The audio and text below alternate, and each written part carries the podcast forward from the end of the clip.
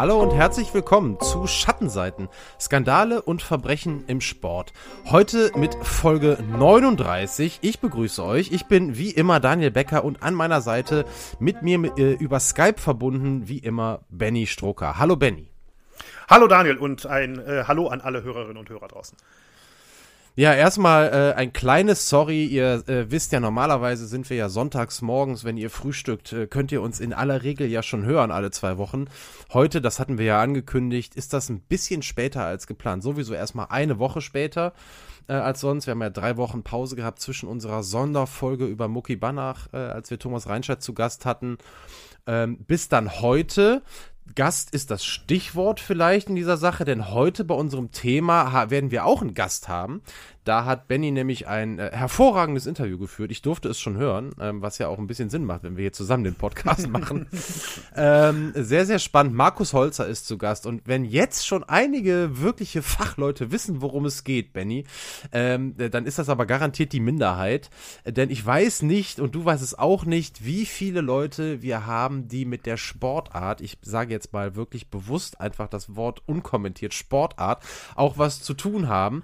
Ähm, worum geht's heute, Benny?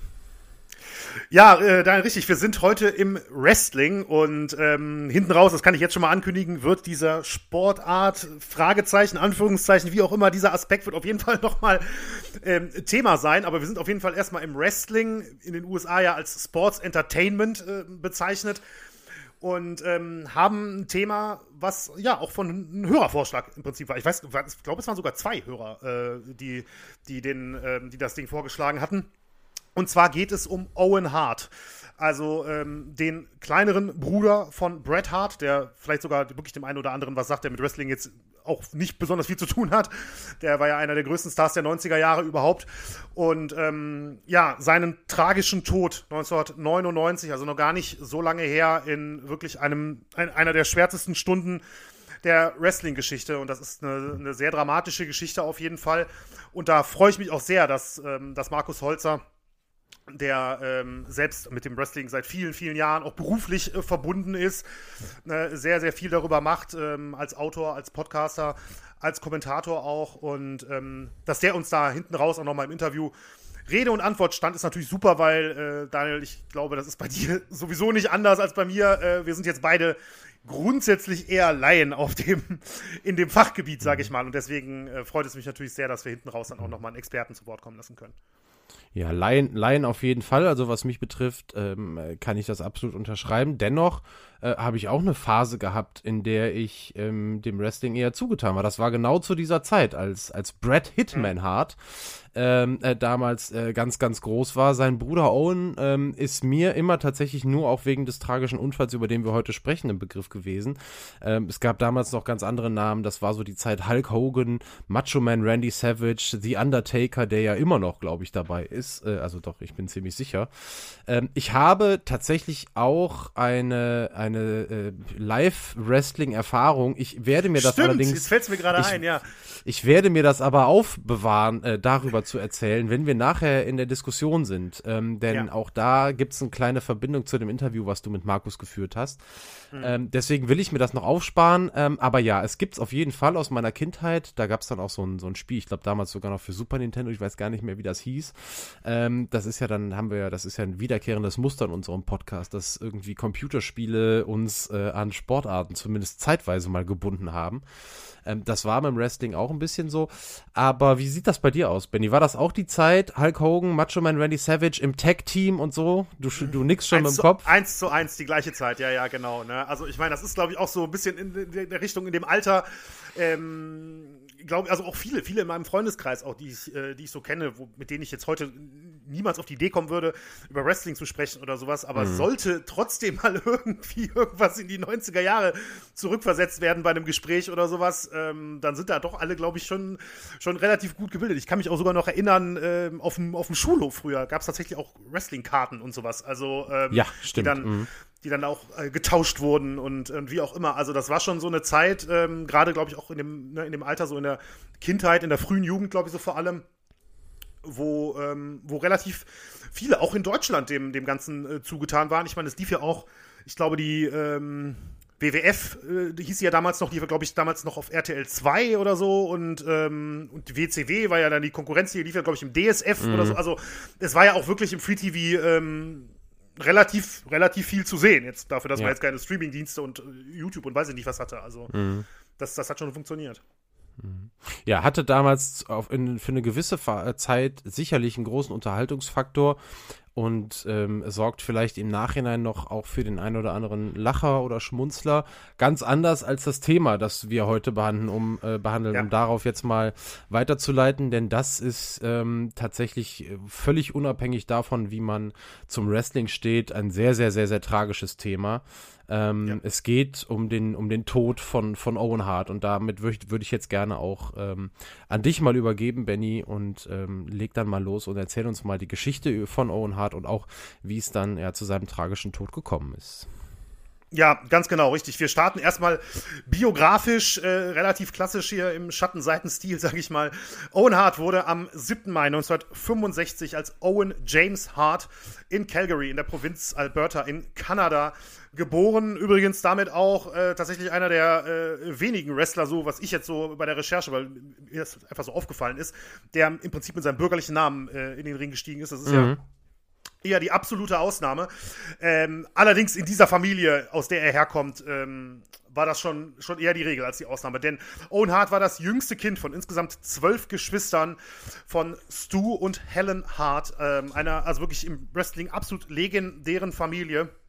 Stu Hart schon in den, in den ähm, 40ern aktiv gewesen, seine eigene Wrestling-Liga namens Stampede Wrestling in Kanada äh, gegründet und wirklich die komplette Familie war im Prinzip mit dem Wrestling-Business verbandelt. Man ist da im Prinzip wirklich reingeboren worden in dem Fall.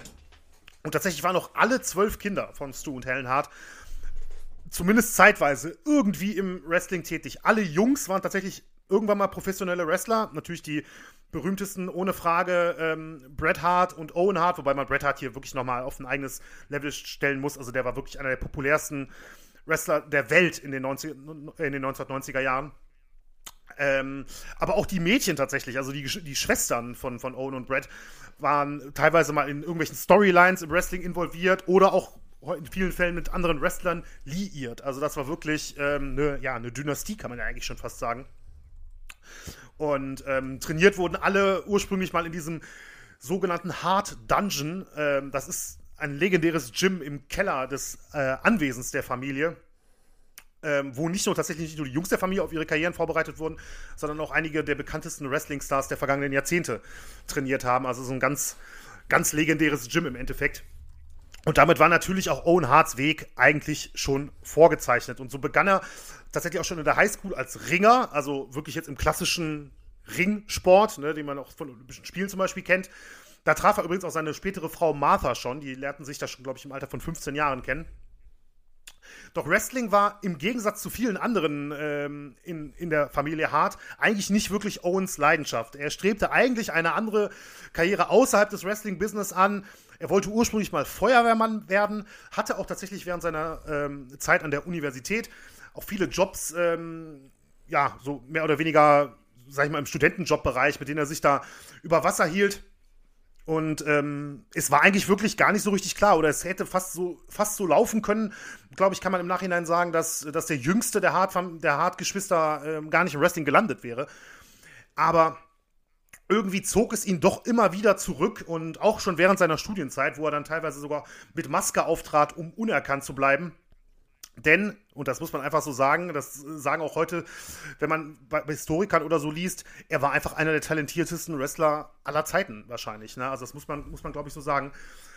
Und ähm, ja, damals in der Zeit wurde er natürlich auch im Hard Dungeon seines Vaters trainiert und gab dann Mitte der 1980er Jahre, ähm, also mit Mitte 20 ungefähr, sein Debüt für dessen Liga Stampede Wrestling äh, in Kanada und hatte damals auch schon erste Auftritte in England.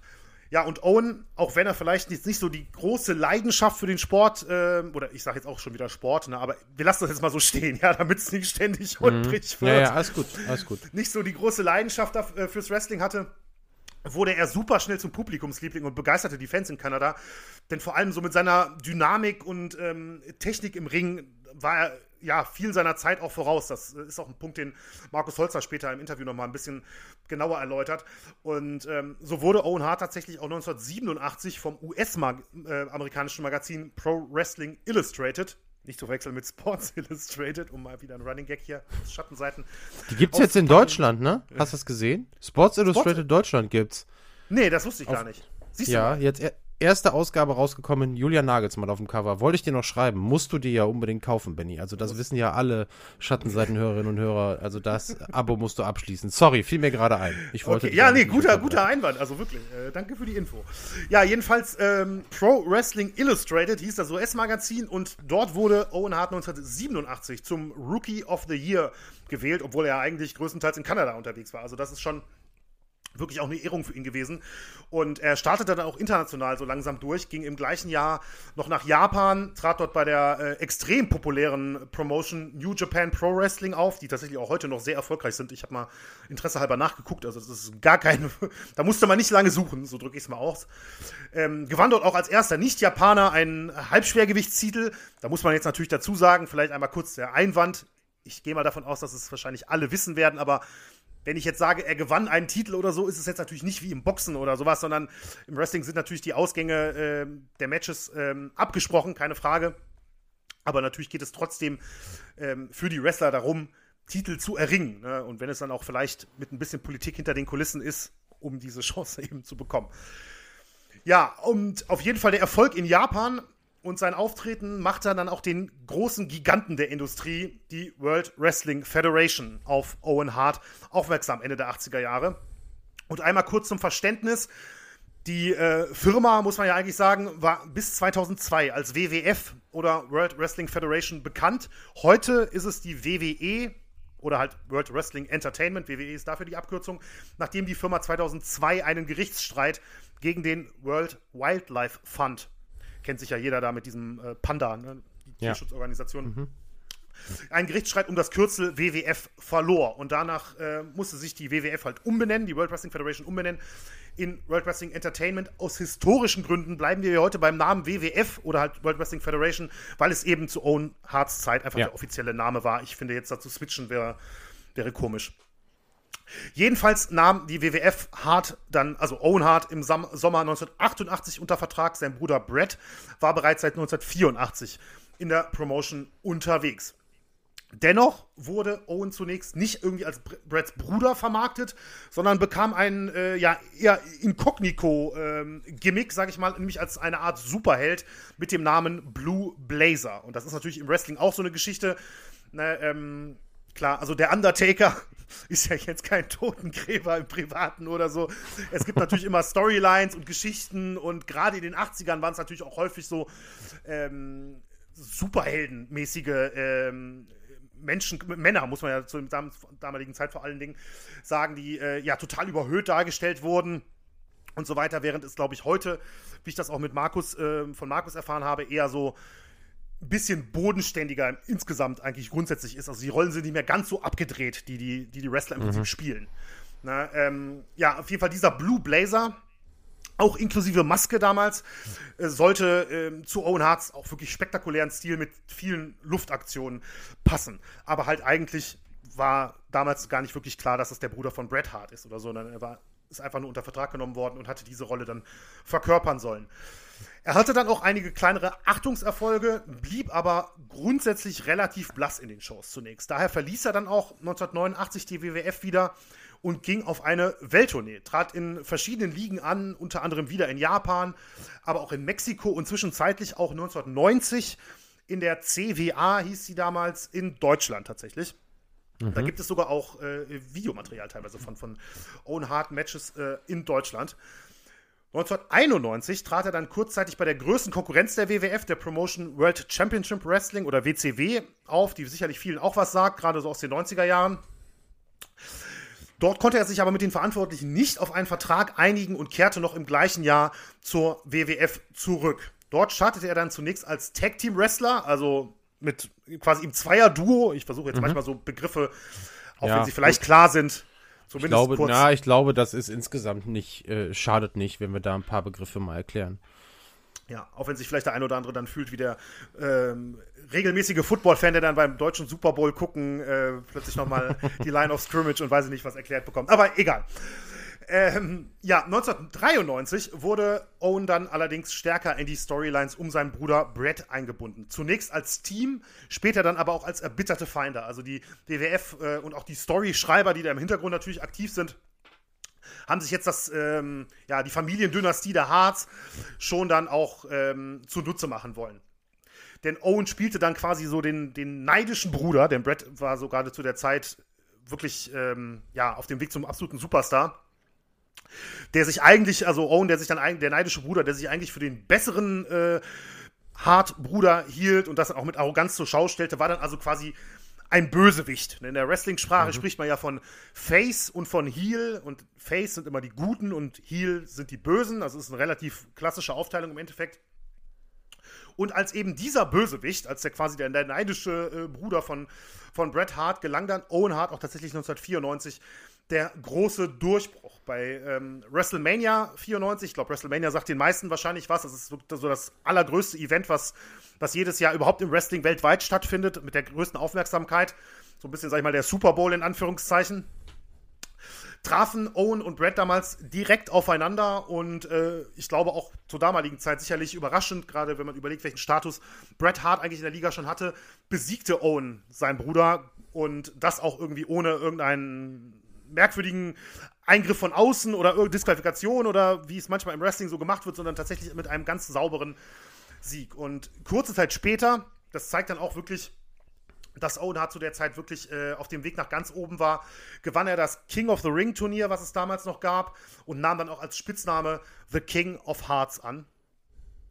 Im äh, Sommer kam es dann beim WWF-Event SummerSlam zum nächsten großen Aufeinandertreffen zwischen Owen und Brett. Also man muss auch direkt, ich schiebe das mal direkt ein. Also wenn man heute noch mal versucht nachzurecherchieren, wie ist denn so diese Fehde zwischen Owen und Bret Hart abgelaufen und so, kommt man, also es gilt für viele, glaube ich, wirklich als eine der besten, wenn nicht sogar die beste in der, in der Wrestling-Geschichte. Also die über mehrere Jahre hinweg, ich fand das hochinteressant, ähm, da teilweise, da teilweise nachzulesen, wie das heute aus heutiger Sicht von vielen betrachtet wird, weil es auch so eine sehr, sehr lange ähm, Fehde war, im Prinzip, die ganz in Ruhe aufgebaut wurde und immer wieder mit, mit tollen Matches dann halt einfach ähm, zu Höhe, Höhepunkten kam, weil die beiden sich nat natürlich auch eine super Chemie zusammen ähm, im Ring hatten. Die kannten mhm. sich natürlich schon, schon seit der kleinsten Kindheit.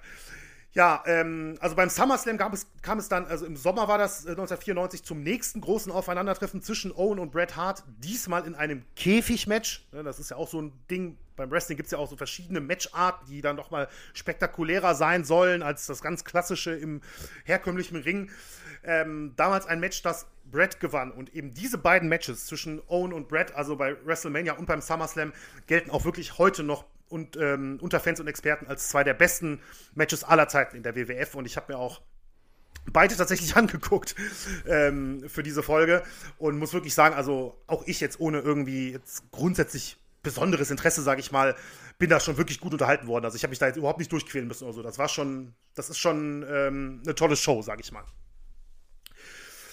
Ja, ähm, die Fehde ging dann bis 1995 und machte wirklich Owen auch zu einem echten Topstar in der Promotion. Also so ein bisschen im, fast könnte man sagen, ein bisschen im Fahrwasser von Brett, ist er dann äh, immer weiter aufgestiegen. Doch wie mal im Wrestling ja nun mal auch oft so ist, werden nicht nur aus Freunden oder in diesem Fall halt waren es ja natürlich Brüder, Feinde, sondern auch aus Feinden wieder Freunde. Und ähm, hat ja so ein bisschen so einen Soap-Charakter dann auch in vielen Situationen. Daher kam dann Owen und Brett 1997, nachdem sich das Ganze ein bisschen beruhigt hatte, auch wieder zusammen und gründeten mit ähm, drei anderen Wrestlern, mit dem British Bulldog, das ist auch so jemand, wo ich mir vorstellen könnte, der Daniel, mhm. da nickt doch schon, den kennt, könnte man kennen aus den 90ern. Ähm, Jim Neidhart und Brian Pillman äh, eine neue Heart Foundation, also auch wirklich mit dem Familiennamen so ein äh, Stable sagt man im Wrestling dazu, also so eine Gruppierung, sag ich mal, die, ähm, die sich gegenseitig immer hilft und keine Ahnung was. Und die jetzt auf jeden Fall in dem Zusammenhang jetzt vor allem diese Hart Foundation mit ihrem Auftreten vor allem auf Anti-Amerikanismus setzte. Das war so das Ding von denen. Das heißt, wenn die WWF irgendwie in Kanada war, wurden die total gefeiert. Und wenn die in den USA irgendwo waren mit ihren kanadischen Flaggen und so, mhm. sind die natürlich von den Fans dann ausgebuht worden. Das war so im Prinzip die, äh, die Grund, grundsätzliche Storyline, die so dahinter stand. Owen Hart zählte damals weiterhin zu den, zu den absoluten Top-Performern der äh, WWF, gewann damals auch den Interkontinentaltitel, das ist im Prinzip der zweitgrößte, sage ich mal, in der Liga nach dieser WWF Championship, die er übrigens nie gewonnen hat oder gewinnen durfte, muss man ja vielleicht auch sagen. Mhm. Diesen Interkontinentaltitel gewann er damals gegen einen gewissen Rocky Maivia, der später dann als The Rock zum größten Superstar der WWF werden sollte und heute als Dwayne Johnson, einer der wirklich erfolgreichsten und ich glaube sogar der bestbezahlte, war zumindest glaube ich 2020, Schauspieler in Hollywood ist und ähm, wirklich auch ein sehr, sehr guter Freund von Owen Hart war.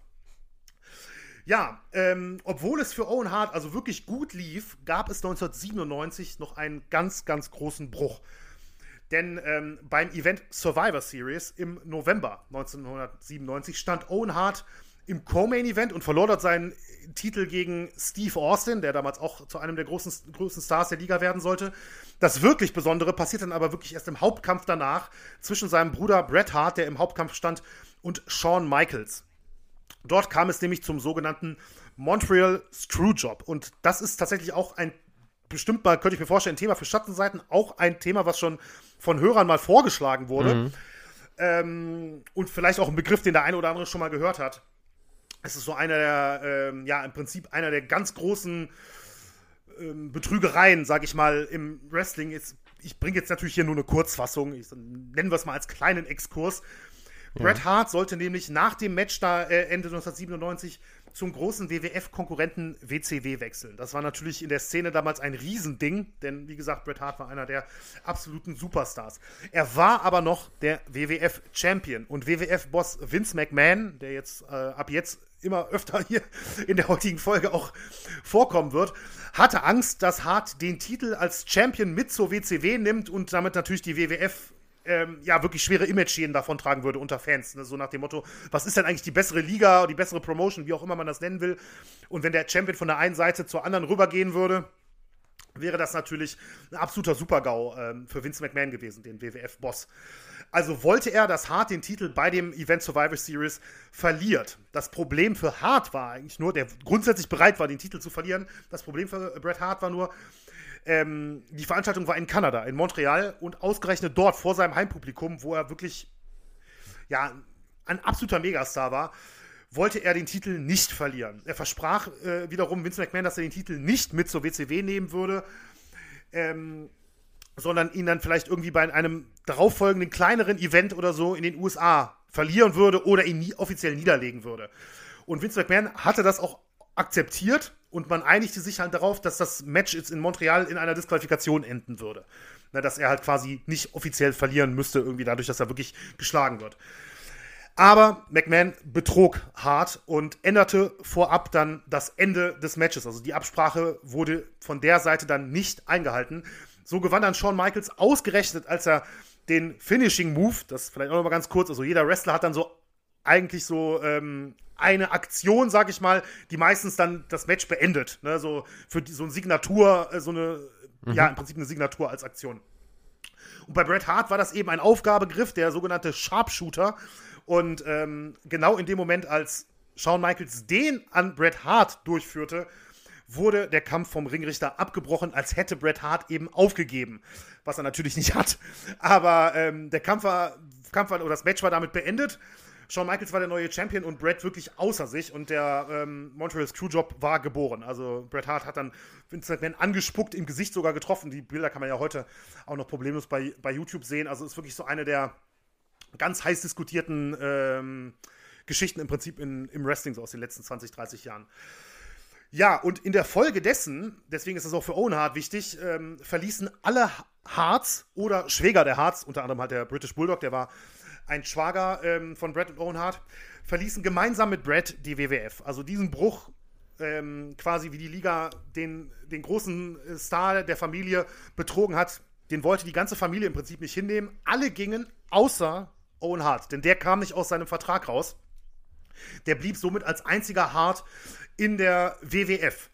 Und ähm, ja, Owen hatte dann quasi auf eigene Faust einige Höhen und Tiefen in den nächsten Monaten, so wollte die WWF unter anderem auch, dass er in einer Storyline eine Affäre mit, mit einer Frau in der, in der Liga hat. Owen Hart wollte das aber nicht, weil er nicht wollte, dass seine Kinder das sehen. Man muss direkt dazu sagen, er war ein riesen Familienmensch, ne, äh, Ehemann, zweifacher Vater und ähm, galt hinter den Kulissen als einer der wirklich nettesten. Im Endeffekt kann man sagen, ich spricht Markus Holzer später auch nochmal an, mhm. dass sich wirklich jeder mit ihm gut verstanden hat. Aber Owen Hart war halt auch jemand, dem, dem es schon wichtig war, dass er jetzt, der wollte, also sag mal so, er wollte mit seinem Auftreten im Ring glänzen und nicht mit irgendwelchen skandalösen ähm, Geschichten, die geschrieben wurden oder sowas. Und das zeigt aber auch, dass Owen Hart in der WWF Ende der 1990er Jahre eigentlich nie so wirklich seinen echten Platz dann gefunden hat in den, in den Schlussjahren, gerade so 98, 99.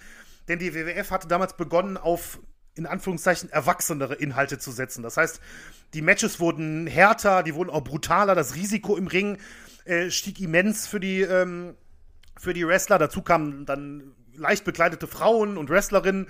Und das ist diese sogenannte Attitude Era. Da gibt es auch ähm, viel drüber zu lesen, aber das ist so im Prinzip die Ära tatsächlich, die die WWF von der WCW abgehoben hat, mit der sie am Ende dann diese, diese Schlacht der zwei Großen äh, gewonnen hat in in den USA. Aber es ist natürlich auch eine Ära, die, ähm, ja, ich sag mal, von dem rein technischen Wrestling dann schon wegging. Und das war ja eigentlich das, wofür Owen Hart stand. Und ähm, er passte daher auch nie mehr so wirklich rein. Und ähm, dann hat man eine Rolle für ihn gesucht. Und da wurde tatsächlich sein altes Blue Blazer Superhelden-Gimmick, mit dem er ursprünglich mal in der WWF gestartet hatte, das wurde reaktiviert. Diesmal so ein bisschen komödiantisch eher. Ähm, Owen Hart sollte eher so, ja, eher, also wie soll ich sagen, er hat sich schon teilweise gegen Sachen aus der Attitude Era gewandt gegen, oder sich dagegen gestellt, so als Superheld natürlich, als der, der hier die, ähm, die ursprünglichen Regeln vertritt. Aber ähm, er machte sich halt über vieles lustig und es gab dann auch viele Situationen, wo er dann stolperte oder so. Es war dann eher so ein bisschen Slapstick, sag ich mal. Mhm. Also sicherlich auch jetzt eher, könnte man sagen, nichts, was ihm wirklich gerecht wurde für das, was er eigentlich äh, im Ring konnte. Ja, aber ähm, es war nun mal zu der Zeit so und er trat dann auch wieder mit einer Maske äh, in vielen Fällen auf. Gewann, äh, hatte auch trotzdem weiterhin Erfolg, gewann tatsächlich auch nochmal die Tag Team-Titel äh, 1999 mit seinem Partner Jeff Jarrett, aber ähm, man wusste schon, Owen Hart so super zufrieden ist er wahrscheinlich nicht.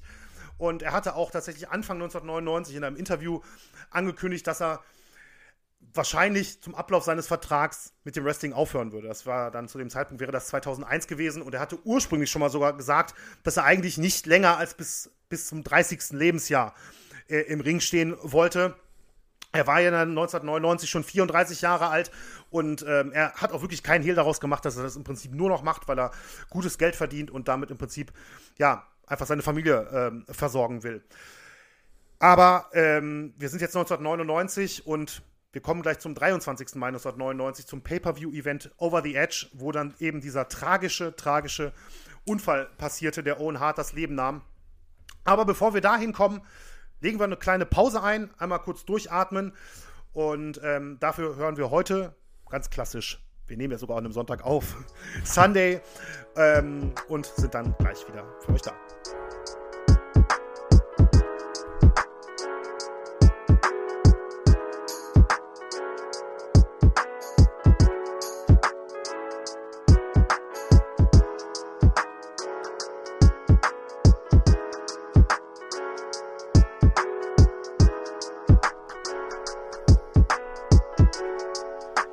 Sind wir wieder zurück nach Sunday am Sunday und äh, wollen jetzt nochmal ganz kurz Revue passieren lassen, was wir gerade von Benny gehört haben. Benny hat uns ein bisschen mitgenommen in das Leben von Owen Hart, kurz seinen Weg skizziert in die WWF, damals Ende der 1980er und hat uns auch erklärt, dass schon damals Owen Hart als eines der größten Talente, wirklich was jetzt die Wrestling-Technik, so will ich es jetzt mal äh, beschreiben, angeht, galt.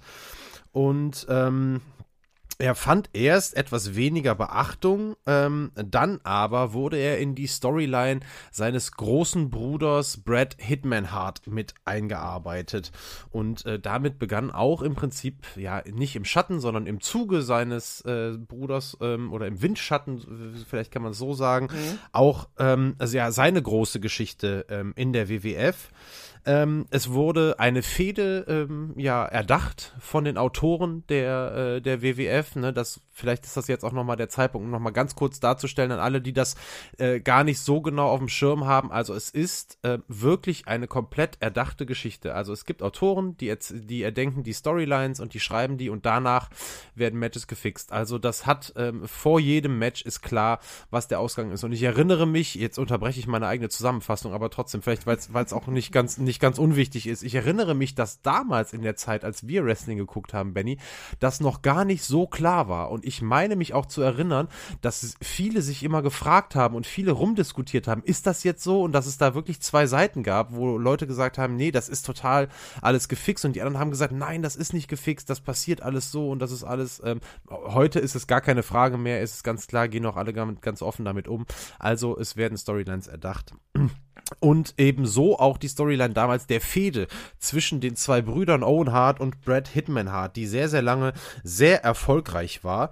Äh, einen großen Bruch gab es dann aber, hat Benny uns erzählt, im Jahr 1997 äh, mit dem sogenannten Montreal Screwjob als ähm, der das letzte, das eigentlich letzte Match von, von Bret Hart in Montreal in seiner in seinem Heimatland Kanada ähm, hätte er hätte das verlieren sollen, weil er dann zum Konkurrenten WWC gewechselt ist. Es wurde sich eigentlich geeinigt, dass ein, ein DQ am Ende steht und er in einem anderen Match noch seinen Titel verlieren würde, der äh, das nicht in Kanada stattfindet. Aber ähm, da wurde er hintergangen und betrogen und die Hart Foundation, die gegründet wurde ähm, mit Brad Hitman Hart, mit Owen Hart und äh, mit English Bulldog, ähm, die, British. Äh, äh, English, äh, British Bulldog. die Jungs sind dann rübergegangen zur WWC. Owen Hart kam aus seinem Vertrag aber nicht mehr raus und äh, konnte dann auch nicht mehr so richtig in der WWF in der Folge Fuß fassen, weil eben auch eine andere Art von Wrestling nun gefragt war. Und da sind wir jetzt im Prinzip schon Ende der 1990er Jahre angekommen, sind also jetzt im Jahr 1999 und Benny nimmt uns jetzt mit genau zum Datum, äh, an dem ja diese tragische, der tragische Unfall passierte, nämlich zum 23. Mai 1999, Benny. Und ab hier kannst du dann wieder übernehmen. Genau, Daniel, vielen Dank, richtig. Wir sind am 23. Mai 1999 in Kansas City in der Camper Arena, wo eben ein Pay-Per-View-Event der WWF stattfand. Over the Edge hieß das, sicherlich auch kein äh, glücklich gewählter Name, kann man ja im Nachhinein noch sagen. Ähm, aber das vielleicht auch einmal kurz zum Verständnis. Also es war, ich muss ehrlicherweise gestehen, ich bin mir gar nicht hundertprozentig sicher, ob es heute noch ganz genauso ist. Aber auf jeden Fall zur damaligen Zeit gab es im Prinzip jeden Monat ähm, bei der WWF und auch bei der WCW zum Beispiel ein großes Pay-Per-View-Event. Und ähm, es, es, gibt immer wöchentliche TV-Shows. Ne, bei, bei WWF war das damals Raw zum Beispiel an einem Montag und dann kam später auch noch SmackDown dazu. Die gibt es auch beide heute noch. Gibt's beide ähm, noch. Mhm. Die laufen quasi wöchentlich und ähm, glaube ich zum Beispiel auch bei The Zone tatsächlich heutzutage zu sehen. Und ähm, da werden dann diese Storylines, die Daniel angesprochen hat, die werden dann da immer aufgebaut und meistens ist es so, und damals war es vor allen Dingen so, dass dann immer die großen, großen Höhepunkte waren dann eben bei diesen Pay-Per-View-Events, wo dann ähm, in den USA zum Beispiel 40 bis 50 Dollar dann gelöhnt werden musste von den, äh, von den Fans und von den Zuschauern, um die dann zu kaufen, während die anderen Sachen dann halt frei im TV zu sehen waren, die ganzen Wochen über. Und eben im Mai war dann Over the Edge, das äh, Pay-Per-View-Event. Und ähm, 16.472 Zuschauer kamen damals in die Camper Arena in Kansas City und rund 430.000 äh, allein in den USA haben dieses Pay-Per-View gekauft. Also da war schon auch immer eine recht große Kulisse, obwohl es halt, wie gesagt, nur ähm, hinter der Bezahlschranke war. So drücke ich es mal aus heutiger Online-Sprache aus. Und Owen Hart sollte dort ähm, eben auch in den Ring steigen und sollte gegen äh, den Godfather, hieß der äh, gute Mann, ein Wrestler, ähm, ja im Prinzip mit einem Zuhälter-Gimmick, würde ich jetzt mal so ganz stumpf ausdrücken, ähm, gegen den eben in den Ring steigen, um den Interkontinentaltitel, um den äh, Owen Hart ja häufig gekämpft hat zu der damaligen Zeit. Und ähm, für den Einlauf in den Ring hatte sich Owen Hart eben, wie gesagt, er war ja der Blue Blazer, ne, ähm, dieses Superhelden-Gimmick. Für den Einlauf hatte sich die WWF ähm, für Owen Hart etwas Besonderes ausgedacht, denn er sollte eben als Blue Blazer mit einem Seil von der Hallendecke in den Ring hinabgleiten. Passend eben zu so einem Superhelden-Gimmick, der jetzt hier von der, ne, aus dem Himmel geflogen kommt, so ungefähr, sag ich mal. Gleichzeitig war das aber auch ein Seitenhieb gegen die WCW, ähm, wo das nämlich der damals auch wirklich sehr, sehr populäre Wrestler Sting regelmäßig macht. Das ist auch, glaube ich, so ein Name, den ähm, haben vielleicht auch viele nicht wirklich Wrestling-Fans irgendwie schon mal gehört. Der kam damals wirklich ganz häufig und regelmäßig mit so einem Seilzug von der Decke, äh, hatte dann so ganz spektakuläre Auftritte. Bei Owen Hart sollte, ähm, sollte das aber anders laufen. Der sollte zwar auch so in den Ring kommen, aber sollte sich dann eigentlich kurz über dem Ring am Seil verheddern und dann so etwas unbeholfen in den Ring plumpsen, sag ich mal eher. Ne, das war eigentlich so die Idee, das war eigentlich so als komödiantischer Part gedacht für eben ähm, auch dieses Gimmick, was er halt damals als dieser Blue Blazer verkörpert hat. Es war ein Stunt grundsätzlich, der zwar im Wrestling durchaus schon häufiger durchgeführt wurde, wie gesagt, bei der WCW sehr oft, ähm, bei Owen Hart tatsächlich auch. Er hatte den äh, Stunt tatsächlich einige Monate zuvor schon mal gemacht. Ähm, aber grundsätzlich war es eine Aktion, mit der er sich nicht so wirklich wohlfühlte. Denn man muss sagen, die Hallendecken, das ist schon, ja, das ist schon eine Höhe. Ne? Also das kann man sich ja, kann man sich ja vorstellen, ähm, wird nicht groß anders sein als irgendwie, sag ich mal, in der Längstes Arena in Köln oder in der O2 World oder was auch immer. Ne? Das ist ja klassische Hallen, die so zwischen 15.000 und 20.000 Zuschauer eben fassen. Und ähm, ja, Owen Hart hatte den Stunt, wie gesagt, vor einige Monate zuvor schon mal gemacht. Damals mit einer ganz klassischen Sicherung, also mit so einem Karabinerhaken im Endeffekt. Das hat allerdings damals den WWF-Offiziellen zu lange gedauert, bis er dann wirklich von dem, von dem Seil gelöst war. Ähm, das hat in Augen, es gibt auch so Aussagen, die damals gesagt haben, ja, das hat so ein bisschen hölzern gewirkt und so. Das war eigentlich nicht so wirklich zu der Dynamik gedacht, wie, wie die die Aktion eben haben wollten. Also änderten sie für das Event im Mai für Over the Edge die Technik und arbeiten dann mit einem Schnellauslösemechanismus. Und beim Event selbst passierte dann wirklich, ja, im Prinzip das Furchtbarste, was man, was man sich vorstellen konnte. Denn gerade als Owen Hart von der Hallendecke abgeseilt wurde, stürzte er plötzlich hinunter. Aus rund 24 Metern fiel er mit dem Oberkörper auf das oberste Ringseil und wurde dadurch in den Ring geschleudert. Die Fernsehzuschauer haben den Sturz tatsächlich gar nicht gesehen, weil in der TV-Übertragung zu dem Zeitpunkt gerade ein Promo-Video von Owen Hart gezeigt wurde mit so einem Interview. Aber in der Halle war der Unfall natürlich zu sehen. Dennoch hatten tatsächlich viele Fans, haben sie auch nachher äh, nach dem Event gesagt, äh, zunächst überhaupt gar keine Ahnung, was genau passiert war.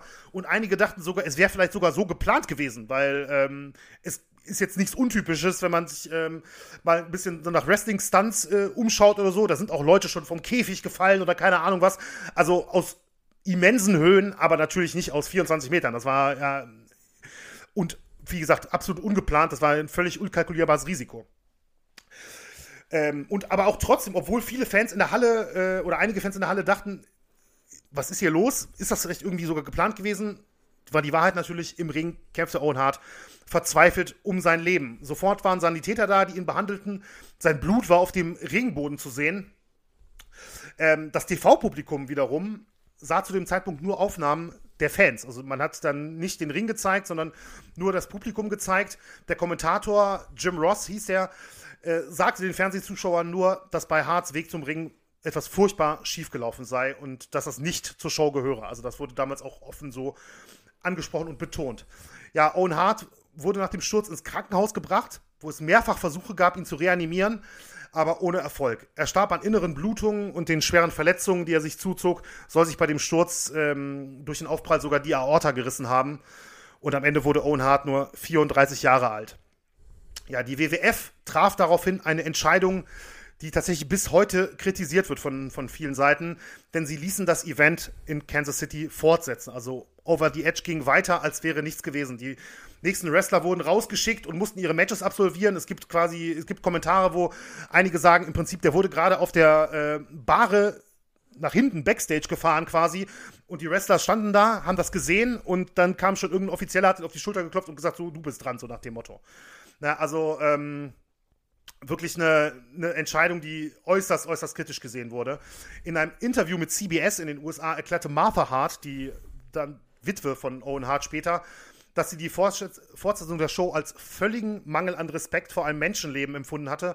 Und sie sagte auch jetzt, Zitat, Owen sei weggeschaufelt worden wie ein Stück Müll. Jim Ross, der Kommentator, verkündete später den Live-Zuschauern, dass Owen Hart gestorben ist. Tatsächlich, also das hat man live während des e- Events auch als TV-Zuschauer erfahren. Er selbst sagte später dann in der äh, Dokumentation Dark Side of the Ring, The Final Days of Owen Hart, die äh, von Vice produziert wurde in den, äh, in den USA und die man, glaube ich, leider jetzt nicht so einfach in Deutschland sehen kann. Also man kann die tatsächlich mit einem US-Amazon Prime ähm, Account gucken, aber ansonsten gibt es nur den Trailer bei YouTube oder so. Es gibt, glaube ich, bei, ähm, das vielleicht als kurzer Hinweis, es gibt tatsächlich bei Daily Motion gibt's die, ähm, gibt's diese Dokumentation zu sehen, aber kann man jetzt sehen, wie man will, ob das jetzt Graubereich ist, sage ich mal. Ne? Grundsätzlich ist es eigentlich eine kostenpflichtige Dokumentation. Jedenfalls sagt Jim Ross ähm, in dieser Dokumentation, der ist da einer der Interviewpartner, dass er während des Events damals in der Regie nachgefragt hatte, ob die irgendein Update zu Owen Hart hätten, weil er, war, er saß ja am Ring, er wusste ja selber nicht genau, was los ist. Und die Antwort soll quasi gewesen sein, so nach dem Motto, ich übersetze das jetzt ein bisschen frei, Owen ist gestorben und du bist wieder auf Sendung in 10, 9, 8, so ungefähr. Ist er darauf vorbereitet worden, hat dann danach quasi mehr oder weniger improvisieren müssen, um den Fernsehzuschauern irgendwie mitzuteilen, äh, ja, wie dieser tragische Unfall halt geendet hat mit dem Tod von, von Owen Hart. Am nächsten dran an dem Unfall war aber tatsächlich Jimmy Corderas, der Ringrichter für den, ähm, für den Kampf eigentlich. Er sollte für das Match von Hart eingeplant sein und stand natürlich schon im Ring, wie das eigentlich immer der Fall ist. Und ebenfalls, er ist auch ähm, einer der Interviewpartner in der Dokumentation Dark Side of the Ring und ähm, erzählte, wie er den Sturz erlebte und das Zitat hört ihr jetzt, ihr hört jetzt nicht Jimmy Corderas, sondern seine deutsche Synchronstimme, die ist von Daniel Becker. Ich dachte, ich hätte ein Schreien gehört, und dann fühlte ich, wie etwas meinen Kopf und meine Schulter streifte. Zur gleichen Zeit wurde das oberste Ringseil, ich hatte gerade meine Hand auf dem Seil, nach unten gerissen und schnellte kurz danach wieder hoch und gegen meine Finger. Ich dachte nur, was zum Teufel war das? Dann drehte ich mich um und sah Owen. Er lag mit dem Gesicht nach oben im Ring und fing plötzlich an, um Hilfe zu schreien. Ja, also das war äh, Jimmy Corderas mit quasi seinen Eindrücken direkt aus dem Ring. Ich muss ganz ehrlich sagen, als ich das ähm, gehört habe, da ist mir echt kalt den Rücken runtergelaufen, ne? wie, wie, mhm. er, das, wie er das so beschreibt. Und ähm, gerade so dieses fängt dann plötzlich im Ring an, um Hilfe zu schreien. Ähm, ich finde, gerade wenn man so, das kann ich vielleicht mal kurz als ähm, Zwischenfrage, jetzt unabhängig von der Diskussion später oder so. Ich meine, du hast jetzt, du hast es gerade gehört, wie dieser, ne, wie dieser Sturz abgelaufen ist. Also zu den Details kommen wir natürlich gleich noch, was da, was da wirklich schiefgelaufen ist. Aber erstmal das ganz grundsätzliche Wissen, der Ringrichter, der im Ring ist, es gibt, zumindest kann man das auf Fotos äh, sehen, ne, Blutspuren äh, im Ring, in, der, in dem Bereich, in der, in der Nähe der Ringecke, wo Owen Hart runtergekommen ist. Und dann ähm, geht das Event weiter. Das ist, ist ein Punkt, den ich auch mit Markus Holzer später nochmal anspreche. Aber ich würde auch gerne mal so grundsätzlich mal deine Meinung äh, hören. Wie, wie schätzt du das ein aus, aus WWF-Sicht? Also, wie gesagt, also, ist ja häufig, häufig kritisiert worden. Ja. Also, das ist eine der. Also, es heißt ja, es gibt ja diesen Spruch, ne? The show must go on. Ja. Das, es war noch nie unpassender wahrscheinlich als in diesem Moment. Also, es ist, es ist unfassbar. Ich wusste das nicht und ich habe das ehrlich gesagt auch erst ähm, jetzt so erfahren, als ich das Zitat eingelesen habe. Da ist, ist mir auch irgendwie äh, ja, ich musste da richtig schlucken. Also das ist ja einfach unglaublich. Das passiert vor den Augen der Menschen und dann, wie kann man das entscheiden, dann da weiterzumachen? Also es gibt ja, es gibt ja mittlerweile jetzt waren gerade, ich glaube in England im Fußball waren es zwei Fälle, ähm, wo ähm, ich glaube, einmal ist ein Zuschauer gestorben sogar, ich bin mir nicht sicher, und einmal gab es auch einen medizinischen Notfall in der Premier League gerade. Und ähm, mhm. da werden dann Spiele auch, also erstmal zumindest mal unterbrochen und im Fall des Todes dann, soweit ich weiß, auch abgebrochen. Und das ist ja auch das einzige, also du kannst ja danach nicht zur Tagesordnung übergehen. Ähm, wir hatten auch den Fall, ähm, äh, damals mit, mit, mit Christian Eriksen bei der, bei der Europameisterschaft. Ähm, da muss ich jetzt gerade nochmal überlegen, wie ist das überhaupt weitergegangen? Ist das Spiel, ist das Spiel weitergelaufen? Ich glaube, das Spiel wurde abgebrochen und ist das später mal fortgesetzt worden zu der, oder? Zu der gleichen Minute dann irgendwann. Ja, das kann gut sein, dass das so war. Also, da muss ich jetzt gerade, das fiel mir jetzt gerade nochmal ein, das müssten wir jetzt, ja, jetzt ja, auch nochmal noch mal nachschauen. Aber ja. ähm, im Prinzip, da kann es ja eigentlich keine Meinung geben. Aber das zeigt, ähm, ich will jetzt nicht zu sehr auf dem Wrestling rumkloppen. Ähm, es ist auch möglich, dass es zumindest damals in den 90er Jahren, ich glaube, heute würde man anders handeln. Ich glaube, ein bisschen was hat man da dazugelernt, aber das zeigt, mhm. dass es einfach nur eine Geldmachmaschine ist und dass Werbeeinnahmen, die dann flöten gehen und ähm, äh, da geht es dann auch viel um Ansehen wahrscheinlich und irgendwie äh, Angst vor Prestigeverlust, wenn man wegen eines Todesfalles irgendwas abbricht, dass man dann Angst hat, oh Gott, was hat das für Auswirkungen? Wir müssen normal weitermachen, wir wollen da so wenig wie möglich nach außen geben. Ähm, das ist natürlich eine Art und Weise, damit umzugehen, die ist einfach nur katastrophal und da, da muss ich bin dann immer auf der Seite derjenigen, die sagen, dann müssen auch die Leute, die das sich anschauen, dann irgendwann mal die Konsequenzen ziehen. Aber ich fürchte, dass man da auch irgendwie lange drauf warten muss, äh, dass man dann sagt, nee, die gucken dann nicht mehr. Ähm, also ist man das alles auch immer, hat man das alles auch immer so ein bisschen selber mitzuverantworten. Aber grundsätzlich die Entscheidungsträger in dieser Sekunde, das ist die größte Katastrophe überhaupt. Also das Event weiterlaufen zu lassen, also da fehlen mir wirklich die Worte. Auch wenn ich jetzt viel erzählt habe, aber eigentlich fällt mir da gar nichts zu ein. Ja, es gab, es gab wohl nur eine knapp 15-minütige äh, Unterbrechung im Endeffekt. Und man kann auch viele äh, Kommentare von Wrestlern lesen, die dann danach auftreten mussten, die danach noch in den Ring mussten. Die sagen teilweise, also erstmal, wie chaotisch die Situation hinter den Kulissen natürlich gewesen ist, klar. Ähm, da sind aber auch viele dabei, die dann wirklich gesagt haben, so, ich weiß nicht, ich musste dann irgendwie in den Ring und ich, ich kann mich überhaupt nicht erinnern, was, was im Ring passiert ist oder so. Ne? Man, die sind quasi so auf Autopilot gefahren, mehr oder weniger, mhm. sag ich mal, weil die ja, ich meine, das ist einer der, der beliebtesten ähm, Backstage, wird da gerade ähm, rausgefahren und ins Krankenhaus gebracht nach so einem katastrophalen Unfall. Will man sich gar nicht vorstellen, wie, ähm, wie die sich dann auch gefühlt haben, ja. Und Jimmy Corderas übrigens, der, ähm, der hat auch gesagt, also angeblich soll Owen Hart während seines Falls also während des Sturzes aus 24 Metern, will man sich ja gar nicht vorstellen, was einem da durch den Kopf geht, soll angeblich sogar noch gerufen haben, watch out, also pass auf, weil er Angst hatte, dass er Jimmy Corderas trifft. Mhm. Also er soll tatsächlich während des Sturzes sogar noch ähm, den Ausruf gemacht haben, quasi nach dem Motto, ähm, um, dass der sich wenigstens irgendwie in Sicherheit bringen kann oder so. Also irre, finde ich.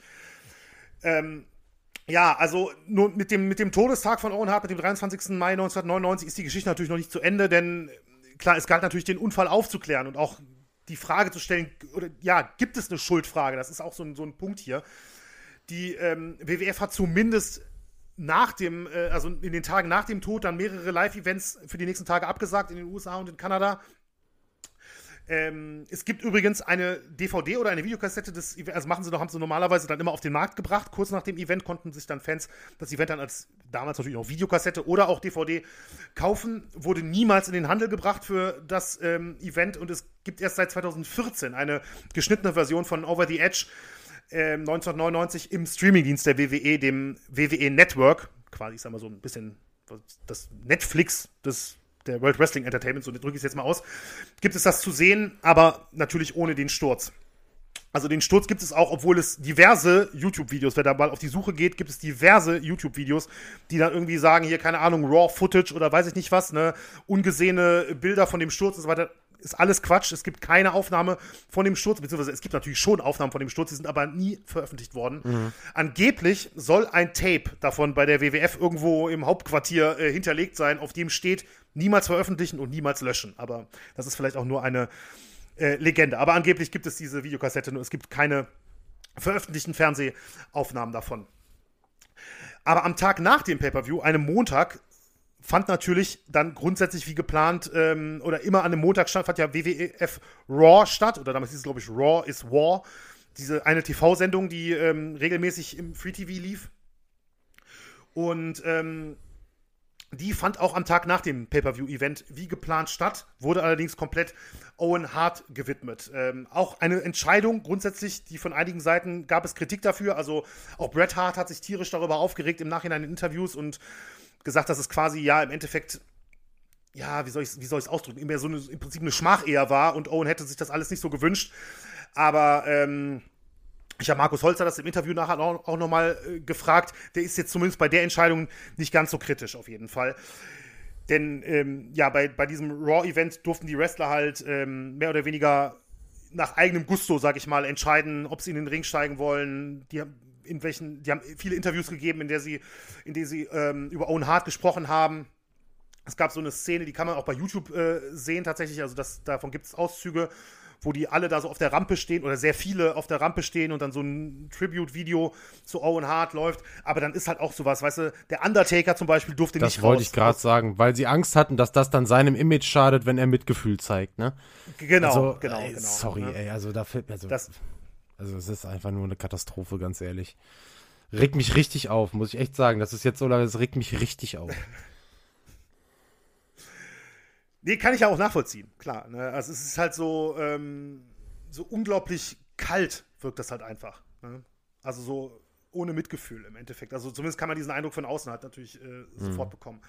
Ja, am 31. Mai 1999 wurde Owen Hart dann in Calgary, in seiner Heimatstadt in Kanada, beerdigt. Über 300 Wrestler kamen und hunderte Fans kamen zu seinem äh, Begräbnis. Es war natürlich in der Kapelle nicht mal annähernd genug Platz dazu, deswegen wurden die Reden da auch über den Lautsprecher nach draußen übertragen. Also es sind auch ganz bewegende Bilder, die man von da sehen kann ja, gegen den Wunsch von Owens Witwe Martha Hart kam aber auch Vince McMahon, der Boss der WWF, zur Beerdigung. Doch nicht nur das, und das ist auch so ein Punkt, der mir auch beim Recherchieren wirklich auch echt aufgestoßen ist. Er hatte dann auch noch ein Kamerateam ähm, dabei, ne, mhm. ne, dass es wirklich ausdrücklich verboten wurde und was, wie ich finde, auch wirklich nur ein schlechtes Licht auf die ähm, WWF der damaligen Zeit warf oder auch zumindest auf die Einstellung, die, die man in solchen Punkten hatte, weil das wirklich dann einfach nur aussah wie Profitschlagen nochmal aus der, aus der Nummer. Ne? Mhm. Offen war aber weiterhin natürlich die Frage, ähm, was ist eigentlich passiert? Also wie konnte das eigentlich passieren, dieser unglaubliche Unfall? Denn kurz nach dem Unfall begann auch tatsächlich natürlich eine polizeiliche Ermittlung, äh, Ermittlung und schnell tauchte auch die Frage auf, ob das Equipment, das bei dem Stunt genutzt wurde, wirklich angemessen war. Wie gesagt, ich hatte es ja vorhin schon mal angesprochen, es war grundsätzlich ein Stunt, also das von der, Halle, der Hallendecke abseilen, war grundsätzlich ein Stunt, der im Wrestling öfters mal gemacht wurde. Es ist auch in ähnlicher Form ein Stunt, der auch schon bei Konzerten oder sowas ähm, mhm. gemacht wurde. Also ich habe da auch ähm, beim, beim Lesen bin ich drüber gestolpert. Robbie Williams zum Beispiel hatte, hatte wohl auch öfters ähm, irgendwie solche Einlagen. Aber schnell tauchte die Frage auf, ob das Equipment, das eben bei diesem Stunt hier im Mai 1999 genutzt wurde, ob das wirklich angemessen war. Und die Polizei stellte das tatsächlich schon recht früh in Frage. Denn es kam schnell heraus, dass Owen Hart nur durch einen einzigen Schnellauslöserhaken gesichert war. Ähm, den kann man auch, ähm, den kann man tatsächlich auch öfter, öfter sehen. Der ist auch in dieser Dark Side of the Ring ähm, zu sehen. Total das kleine Teil, also kleiner als, als so der klassische Karabinerhaken, den man jetzt zum Beispiel aus dem Baumarkt kennt oder sowas. Sondern es war so ein Schnellauslöserhaken, der bei ganz leichtem Druck, ähm, es wurde beschrieben, wie weniger, ich glaube 25 Prozent des Drucks, den man braucht, um eine ähm, Schusswaffe abzufeuern, also eine Handfeuerwaffe abzufeuern. Mhm. 25% des Drucks haben gereicht, um diesen Haken auszulösen. Der ist halt einfach dafür so konzipiert. Ne? Ich habe natürlich jetzt, ich vermute mal, Daniel, auch keine Erfahrung, mit wie viel Druck man eine Schusswaffe auslösen mhm. muss. Aber ähm, es klingt schon wie etwas, was wirklich wenig Druck benötigt, wenn man davon 25% braucht, um diesen Schnellauslöser ähm, zu öffnen im Endeffekt. Weil das war ähm, kein Karabiner, den man irgendwie hätte aufdrehen müssen, und, und es ist auch noch ein Punkt, es gab keine zweite Sicherung. Also es gab kein Sicherungsseil oder irgendwas, was man normalerweise von solchen Stunts ja auch kennen würde. Und es war, dieser Haken kam eigentlich, war eigentlich nicht dafür konzipiert, einen Menschen zu tragen, sondern er kam eigentlich aus dem Segeln. War eigentlich dafür da gedacht, gedacht ich habe jetzt natürlich keine Ahnung vom Segelsport, aber wenn ich das richtig verstanden habe, dass im richtigen Moment bei dem Druck dann der Mast öffnet oder was, sowas in der Richtung. Mhm. Ja, und wie es dann zu dem Unfall kam, grundsätzlich wird vermutet, keiner weiß es natürlich, weiß natürlich ganz genau, was oben in der Luft da 24 Meter über dem Ring passiert ist, aber es wird vermutet, dass Owen Hart beim Herablassen von der Hallendecke nochmal sein Kostüm richten wollte. Er hatte ja dieses Superheldenkostüm an, auch mit so einem Cape, dass er das nochmal richten wollte und dass, dass er dabei an diesen Haken gekommen ist und das schon ausreichte, mhm. dass, ähm, dass der Haken sich öffnete. Dazu kam dann im Nachhinein ist dann klar geworden, die WWF und die WCW nutzten eigentlich für diese Art von Stunts, vor allem die WCW, die das ja häufig gemacht hat, ein äh, sehr erfahrenes Team, was ähm, ja nicht nur im Wrestling unterwegs war, sondern eben auch bei Konzerten diese, äh, diese Stunts durchführte. Und die arbeiteten mit Karabinern und es dauerte halt ein paar Sekunden, die zu lösen. Da kommen wir wieder zu dem Punkt, wo, die, wo Vince McMahon gesagt hat, das war hier so ein bisschen hölzern vor einigen Monaten. Das sollte ja alles viel dynamischer sein. Ähm, und es steht auch in den Polizeiberichten so, in vielen Aussagen, dass eben diese, diese Technik, diese ähm, Arbeit mit diesen Karabinerhaken Vince McMahon nicht, und der WWF nicht mehr gereicht haben soll. Sie wollten eben diesen Schnellauslösemechanismus ähm, probieren, der quasi dann im Endeffekt durch den kleinsten Klick ihn dann plötzlich von dem Seil gelöst hätte. Was ja dann natürlich auf die tragischste Art und Weise auch passiert ist. Das wiederum wollte eben laut Martha Hart das sonst eingesetzte Unternehmen, also die Stuntfirma, die das normalerweise betreut hat, wollte das nicht, weil sie mit der Technik nicht arbeiten wollten, aus Sicherheitsgründen. Denen war das Ganze viel zu riskant. Die haben, ähm, die haben damals gesagt, den Stunt hier so führen wir den nicht durch, das, das können wir nicht machen. Ne? Da ist also das Risiko ist viel zu groß, dass was schief geht. Also bekam eine andere Truppe den Job. Die waren nicht nur billiger, sondern auch einverstanden mit dem Vorschlag. Aber sie waren halt auch deutlich, deutlich unerfahrener in dem ganzen Zusammenhang.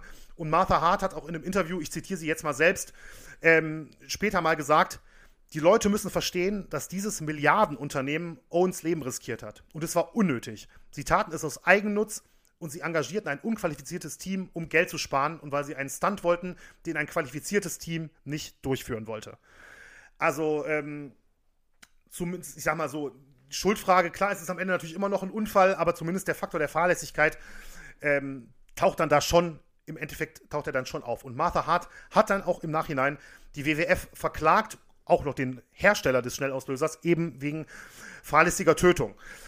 Es kam dann zu sehr unschönen Situationen in den nächsten Monaten. Die WWF hatte natürlich super teure Top-Anwälte, die das äh, Verfahren immens verzögerten. Dazu kam noch, dass es dann auch noch zu Streitigkeiten innerhalb der Hart-Familie kam, weil sich tatsächlich einige Mitglieder der Familie gegen Martha Hart stellten und gegen die, äh, gegen die Klage und der WWF dann Dokumente und Informationen zur, von, der, von der Klägerseite zukommen ließen. Also das ist auch so, ähm, so ja, fast schon zu so einer Schlammschlacht irgendwie intern in der Familie geworden. Am Ende einigten sich am 2. November 2000 beide Seiten außergerichtlich und die WWF zahlte Martha Hart dann rund 18 Millionen Dollar eben in diesem, ich glaube, Vergleich kann man das, kann man das im Endeffekt dann nennen. Es war äh, laut ihrer Aussage nicht das Ergebnis, was sie sich gewünscht hatte.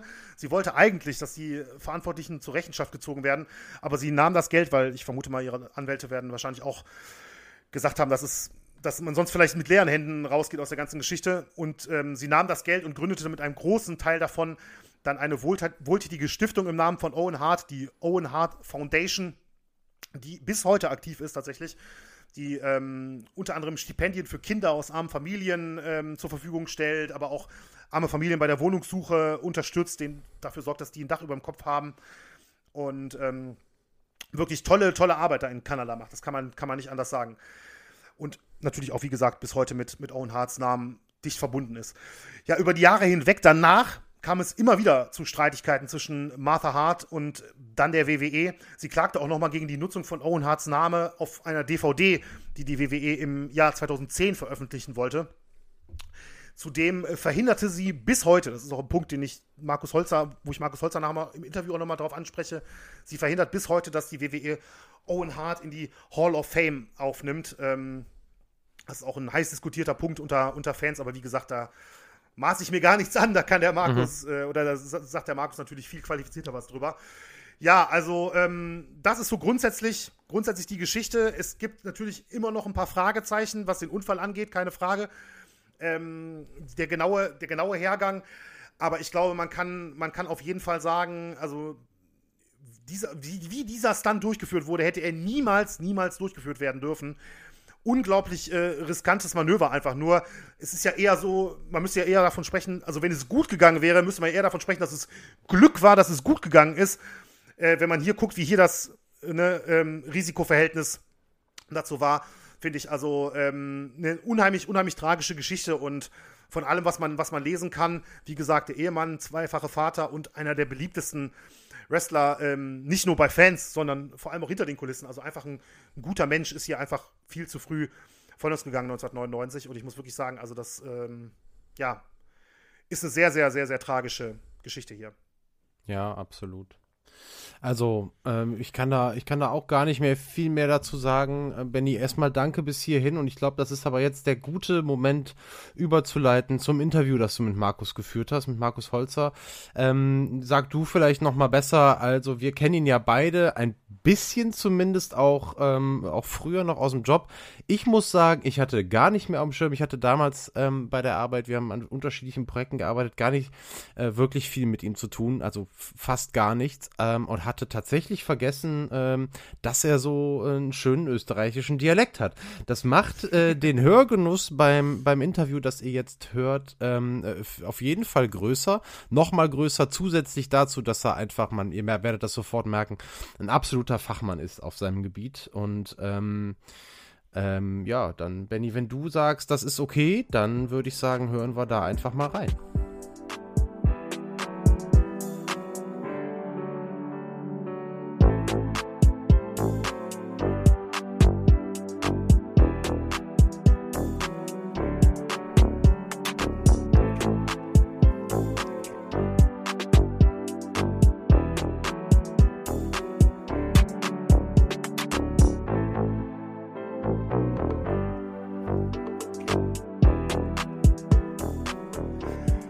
Jetzt freuen wir uns ähm, auf das versprochene Experteninterview mit Markus Holzer, Autor, Podcaster, Kommentator. Ich weiß gar nicht, was er noch alles im Wrestling macht. Ich weiß nicht, ob er sogar vielleicht sogar aktiv schon mal im Ring stand.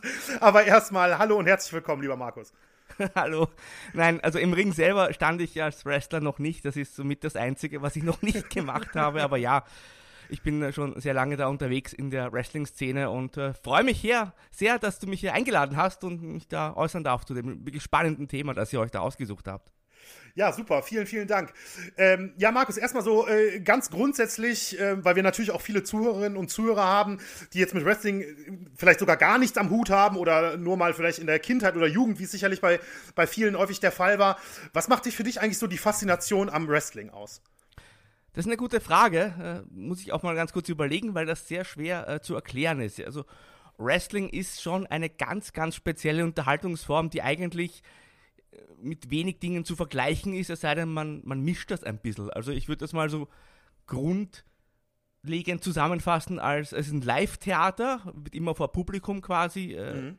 aufgezeichnet oder auch live ausgestrahlt, gepaart mit einer gehörigen Mischung aus äh, Sport und darüber, der, der große verbindende äh, Nenner, sage ich mal, ist halt die seriale Erzählweise, wie man sie vielleicht so von modernen TV-Serien kennt oder auch von äh, Seifenopern, sage ich mal. Mhm. Also es dreht sich natürlich alles hier um die äh, Kämpfe im, im Ring, das ist ja klar, Wrestling, aber man schaut sich die Kämpfe zum einen an, weil man halt die Matches sehen will, aber zum anderen ist es eben diese seriale Erzählweise. Es gibt eben einen guten, einen bösen, sage ich mal ganz vereinfacht ausgedrückt. Es gibt Geschichten und die werden dann im Ring ausgetragen und es endet dann oft mit einem Cliffhanger und das geht dann immer von Woche zu Woche weiter. Es gibt dann große Events oder Pay-per-Views, wo dann diese Rivalitäten, sage ich mal, zum Höhepunkt gebracht werden oder wo auch neue Rivalitäten gestartet werden und so weiter. Und so geht es halt immer weiter von Woche zu Woche. Und das ist halt, wie gesagt, eine ganz, ganz eigene Unterhaltungsform die man halt äh, mögen muss, sage ich mal. Wobei ich hm. schon sagen muss, ähm, ich habe jetzt schon auch schon viele Leute ähm, gelebt, äh, erlebt, Entschuldigung, und äh, gesehen und in den vielen Jahren, die halt nichts mit Wrestling am Hut haben, aber wenn die dann mal beim Live-Event sind, dann finden die das eigentlich fast immer zumindest unterhaltsam. Also ich kenne ganz wenige Leute, die beim Live-Event waren, von WWE oder auch von einer deutschen Promotion, wie auch immer, die dann nicht irgendwie unterhalten wurden. Ja, ich verstehe. Ja, natürlich. Ich meine, ist ja auch, da kommt ja auch äh, viel Akrobatik, also zu dem, das, der Sportaspekt ist ja in dem Fall ähm, sehr vielseitig. Ne? Also es gibt ja, es gibt ja extrem kräftige ähm, Wrestler, es gibt ja welche, die, äh, die mit vielen, mit Luftaktionen durch den Ring springen, fliegen, könnte man ja fast sagen. Dazu kommen ja verschiedene Matcharten und so weiter. Das ist ja alles äh, sehr vielseitig, ne? sage ich jetzt mal so aus, aus meiner Laiensicht von außen. Aber ich habe natürlich auch ein paar Matches jetzt geguckt, in speziellen von Owen Hart auch in dem, äh, für die Folge heute. Ja, absolut. Und gerade, sage ich mal, so in den letzten 10, 15 Jahren ist der Athletikaspekt noch mal stärker hervorgehoben worden. Also Wrestler sind heute, glaube ich, athletischer als jemals zuvor. Mhm. Und das zeichnet sich dann eben auch in, in, schnelleren Matches aus, mit sehr, sehr vielen spektakulären Aktionen, wo es auch mal eben nach draußen geht, äh, wo vom Seil gesprungen wird und so weiter. Das Ganze aber eben auch im Ring natürlich dann im besten Fall mit einer Geschichte verbunden. Also jedes Match erzählt in sich auch eine Geschichte, wenn es richtig gut gemacht ist. Ja. Und das macht es dann auch so äh, unterhaltsam für mich. Ja, ich verstehe. Und ähm, natürlich, heute ist natürlich in erster Linie Owen Hart das Thema hier ähm, in unserer Folge. Sicherlich ein, also absolut ein, ein legendärer Wrestler, natürlich vor allem in den 90er Jahren, aber ich glaube auch bis, äh, bis heute bei, bei vielen Fans immer noch verehrt. Wie würdest du ihn denn so aus deiner Sicht als Experte, aber vielleicht auch als Fan bezeichnen oder äh, beschreiben, besser gesagt. Ja, also grundlegend würde ich mal sagen, Owen Hart war jetzt als Wrestler sicherlich eines der größten Talente seiner Generation und überhaupt. Also er war ein hervorragender Wrestler, der eben all diese Aspekte, die ich gerade schon genannt habe, wunderbar verbunden hat. Also er war ein toller Athlet, hatte eine tolle Ausstrahlung, was auch ganz wichtig ist natürlich, und mhm. er hatte auch dieses ähm, ja, Unterhaltungstalent am, am Mikrofon, was immer ganz wichtig ist. Also es gibt immer, wir nennen das Promos, also diese großen Rededuelle oder Interviews, wo sich die Wrestler selber in Szene setzen. Auch das hat er beherrscht. Also, wenn ich jetzt mal rein den Wrestling-Aspekt betrachte, dann war er auf jeden Fall einer der, der Besten seiner Generation, wie gesagt. Wobei, äh, bis zu seinem frühen Tod, da war er 34, war er schon im Rampenlicht und war ja auch in der damals und bis heute größten Wrestling-Liga aktiv, damals World Wrestling Federation, heute äh, WWE, World Wrestling Entertainment. Er war aber jetzt nicht so sehr im Rampenlicht, sage ich mal, zumindest damals wie sein älterer Bruder Brett, den kennen vielleicht auch noch einige Zuhörerinnen mhm. und Zuhörer von dir, weil das war ja der große Held von vielen in der Kindheit, so Mitte der 90er Jahre, Brett Hitman Hart. Und äh, das war also der, der bekanntere Bruder, weil es eine ganze Menge von Brüdern gibt. Äh, ich bin aber überzeugt davon, wäre äh, Owen nicht so früh von uns gegangen, wäre er noch in den Jahren danach irgendwann zum äh, WWE Champion geworden. Also WWE Championship, das ist quasi der Weltmeistertitel in der WWE, also der wichtigste Gürtel. Ähm, ein weiterer Aspekt, den ich da gerne unterbringen will, ist ähm, eigentlich noch zwei. Also der zweite, jetzt erst noch der zweite, von insgesamt drei, jetzt haben wir es.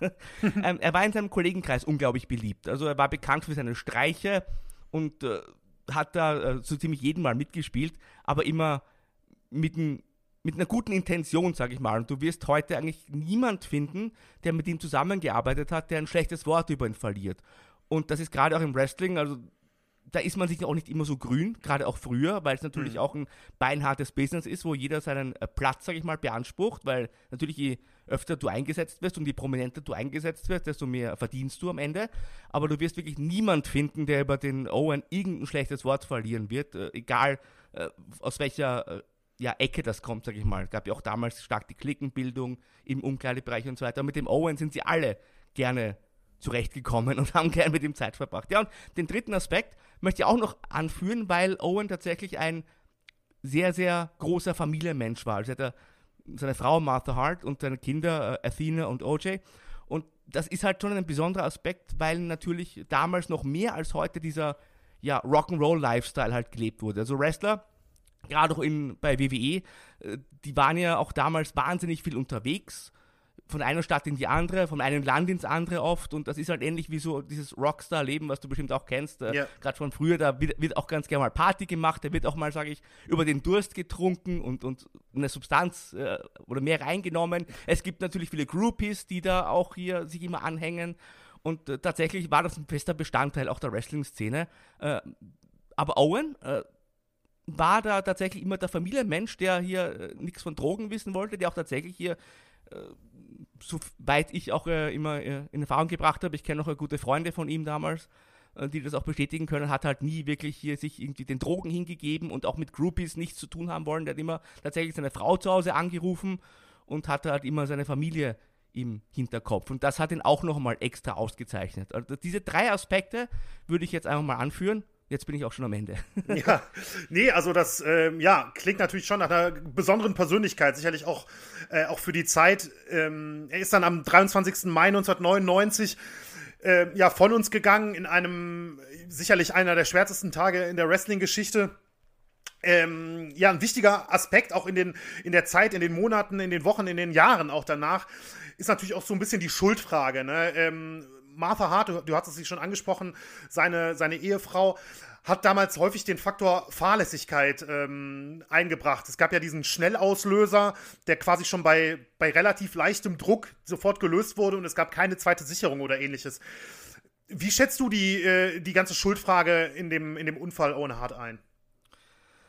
Ja, es ist schwierig. Ähm, äh, es war auf jeden Fall ein Unfall, aber ich persönlich bin der Meinung, dass Fahrlässigkeit eine ganz, ganz große Rolle gespielt hat. Dazu muss man dann sagen, dieser Stunt, als der Owen hier abgeseilt wurde mhm. vom Hallendach oder abgeseilt werden sollte, der wurde ja zu diesem Zeitpunkt regelmäßig bei einer anderen Liga, äh, der zweitgrößten, zeitweise auch größten damals, äh, durchgeführt, bei, bei WCW World Champion Wrestling.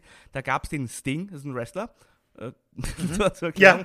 Und der ist halt regelmäßig auch vom Hallendach abgeseilt worden, ganz normal, der war gesichert und da war es nie ein Thema, dass hier irgendwie ein, ein Unfall, also passiert. Ich meine, Unfälle sind natürlich prinzipiell immer möglich, aber da wirkte das einfach wie ein sicher durchgeführter Stunt, der halt äh, Teil der TV-Show war.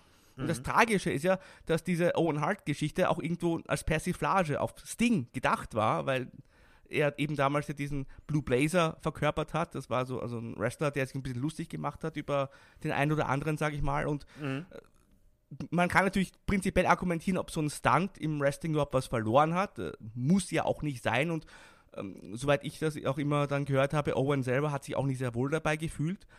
Aber dieser Stunt, da bin ich davon überzeugt, wäre von der richtigen Firma auch ganz standesgemäß durchgeführt worden. Und man hat sich ja nicht für die Firma entschieden, die das auch bei WCW eben regelmäßig gemacht hat, sondern wohl auch für eine günstigere Firma. Und du hast ja schon diese Sicherung erwähnt und diesen Karabinerhaken, der auch eigentlich gar nicht dazu gedacht war, überhaupt einen Menschen zu tragen in der Luft. Also, ja, der kommt aus dem Segeln, glaube ich, ne? War das? Ja, also ja. unglaublich eigentlich. Und ich denke, Fahrlässigkeit, äh, Blauäugigkeit hat hier eine ganz, ganz große äh, Rolle gespielt. Und dann ist natürlich die Schuldfrage, da kann ich jetzt natürlich nicht hier äh, den Richter spielen, aber äh, Klar, die, die, ist die Firma. Und auf der anderen Seite, also die Firma, die das durchgeführt hat, die man da engagiert hat, aber auf der anderen Seite natürlich auch WWE, weil man natürlich gucken muss, wen man da engagiert, für wie viel Geld und das auch nochmal überprüfen muss. Mhm. Ja, auf jeden Fall. Ich meine, die ähm, WWE oder damals war sie ja noch die WWF, ne, bis sie dann, äh, ich glaube 2002, äh, habe ich gelesen, ne, ja, ne, den, ja. den, Prozess verloren hat gegen den World Wildlife Fund. ähm, hat sich ja dann auch vor allem in Personen sicherlich von, von Vince McMahon, der so in dem, in meiner Recherchearbeit ähm, grundsätzlich, also ich glaube, könnte vielleicht so einer der mächtigsten Menschen äh, in irgendeinem Business, Sportbusiness, so nenne ich es jetzt mal, ähm, wahrscheinlich überhaupt, ne? Also was, was, was so den Machtfokus angeht. So ist zumindest mein Eindruck gewesen. Mhm. Und äh, ja, die WWF damals hat sich entschieden, das Event Over the Edge hieß das ja, ähm, sicherlich auch ein etwas ungünstiger Name im Nachhinein, ähm, fortzusetzen. Und man hat ja dann auf den Fotos auch noch gesehen, Owens Blut war ja noch sogar noch im Ring und trotzdem wurden dann ja die nächsten Wrestler rausgeschickt, als wären das so, ja, Business as usual wäre. Ich habe auch ähm, in der Dark Side of the Ring äh, Doku zu Owen Hart auch gesehen, wie. Ah, die super, ja. Ja, richtig, die war wirklich gut.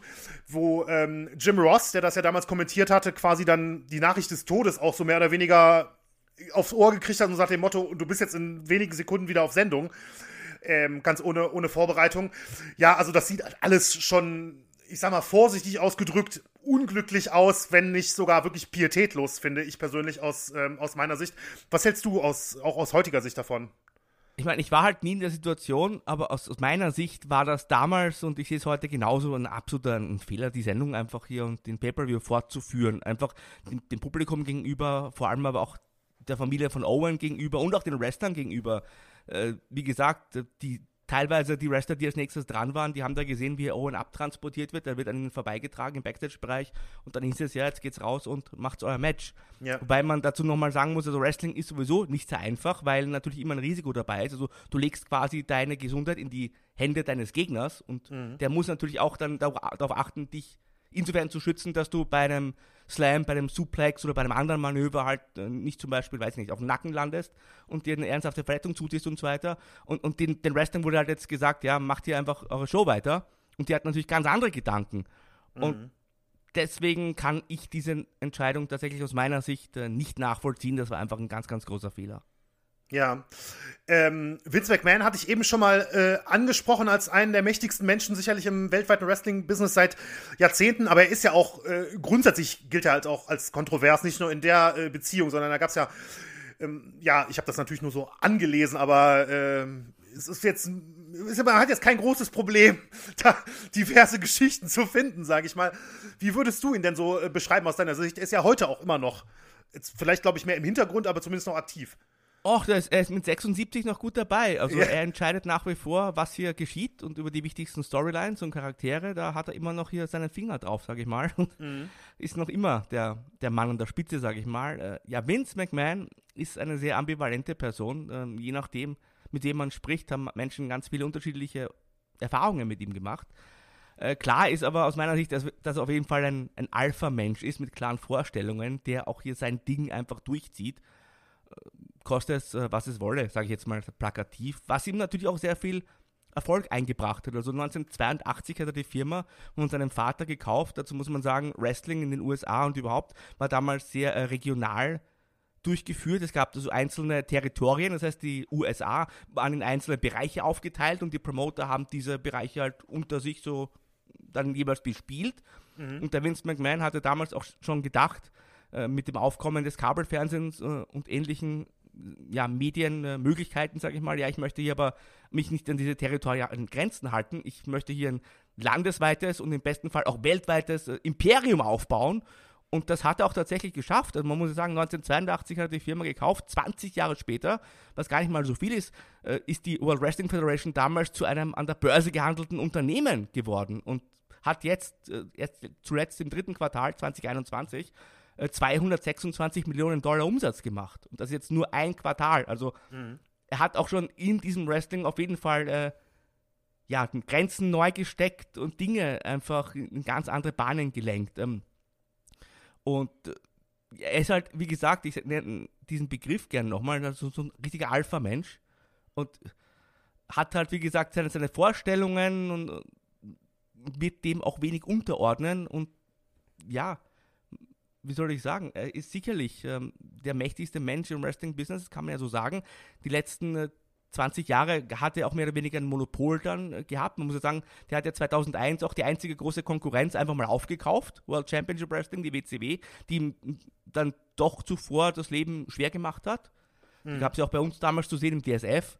Und seit damals war er eigentlich ja fast uneingeschränkt hier der, der Monopolanführer. Jetzt gibt es seit einiger Zeit eine neue Wrestling-Liga, äh, AEW, All Elite Wrestling. Ich will jetzt auch nicht zu weit ausholen, aber wenn du ihn als den, den mächtigsten Mann im Wrestling-Business bezeichnest, dann würde ich dir da nicht widersprechen. Okay, okay, ich verstehe. Ähm, ja, auf dem Weg dahin ähm, ja, hat er dann aber sicherlich natürlich, wie du schon richtig auch gesagt, angesprochen hast, vor allem seine Interessen ähm, in den Vordergrund gestellt. Und das führt mich so zu einem nächsten Punkt, ähm, jetzt auch im Zusammenhang mit dem, mit dem Tod von Owen Hart. Und das ist einmal die Raw-Show am nächsten Tag, die, so wie ich das äh, gelesen und gehört habe, ähm, eigentlich ja im Gegensatz zum Wunsch eigentlich von Martha Hart und auch Teilen der Hart-Familie ähm, ja komplett Owen gewidmet war und ähm, auch die höchste Einschaltquote seit Jahren tatsächlich reingeholt hatte. Das hatte ich, äh, ich habe da relativ zufällig, muss ich sagen, bei YouTube gesehen, dass es da so Videos teilweise gibt, wie ähm, damals die WCW und WWF Montagsshows, also war ja Raw und Nitro, wie die quasi in im Viertelstundentakt in den Quoten sich entwickelt haben. Also so, so, solche YouTube-Videos gibt es. Und das war zufällig halt auch, bin ich auf dieses Video für diese Folge gestoßen und da waren, äh, waren die Zahlen bei der, bei der WWF ähm, ja verhältnismäßig gigantisch. Und äh, ja, ein zweiter Punkt in dem Zusammenhang ist, Vince McMahon tauchte dann auch ungebeten und auch gegen den Wunsch von Martha Hart auch bei der Beerdigung auf und das auch mit einem Kamerateam. Das ja, lässt natürlich auch, sag ich mal, zumindest einen Beigeschmack. Ähm, so die Frage an dich wäre jetzt so, hat die WWF vielleicht sogar eher versucht, aus uns Tod Profit zu schlagen, als die ganze Situation wirklich aufzuklären im Nachhinein? Ich würde das ein bisschen aufdröseln, sage ich mal. Also ja, diese Attribute-Show von uh, Raw ist so ein eigener Punkt. Da, also wie gesagt, dass die, der Pay-Per-View weiterging und fortgeführt wurde, für mich ein absolutes No-Go, gar keine Frage. Ähm, diese Tribute-Show sehe ich aber ein bisschen anders. Es ist ja so, man ist ja tatsächlich bei Raw nach wie vor, übrigens bis heute, seit 1993 tatsächlich äh, mehr oder weniger jede Woche, ähm, inzwischen auch jede Woche live, ist man da im Prime Time Television auf dem USA Network äh, zu sehen und muss dann natürlich auch äh, liefern, sage ich mal. Und jetzt war natürlich die Frage, was bringt man für eine Show einen Tag nach dieser Tragödie? Also bei der Tribute Show war es ja so, dass da einige Clips auch aufgezeichnet wurden mit der Begleitern von Owen, die da ihre ähm, ja, Erinnerungen mit den Zuschauern teilen konnten und einfach Worte sprechen konnten, die ihnen auf dem Herzen lagen. Den Wrestlern wurde an diesem Abend auch freigestellt, ob sie wresteln wollen oder nicht, im Gegensatz zum Abend davor. Also das mhm. war einfach hier eine, meines Erachtens nach eine Entscheidung, die ich nachvollziehen kann. Also ich finde, die Tribute Show hat etwas Besonderes tatsächlich. Und natürlich, man kann hier den Vorwurf machen, dass man Geld äh, gemacht hat mit Owen. Auf der anderen Seite, man konnte das ja auch nicht totschweigen, also nach dieser Tragödie. Einfach ja. nicht senden in dem Fall war auch schwer möglich. Also ja. ich denke tatsächlich, diese Tribute-Show war eine ordentliche Lösung, eine gute Lösung, wie man das hier respektvoll über die Bühne gebracht hat. Mhm. Ähm, gut, das Begräbnis ist nochmal eine ganz andere Sache. Wenn die Witwe sagt, äh, ich möchte nicht, dass hier jemand auftaucht, äh, von, ich sag mal, von der Führungsriege von WWE, also sie hat ja nie gesagt, die Wrestler sollen nicht kommen mhm. oder ja. die Weggefährten, sondern eben, dass der, die Familie McMahon soll nicht kommen, vor allem kein Kamerateam. Ich meine, das ist natürlich dann doch eine Respektlosigkeit, gar keine Frage.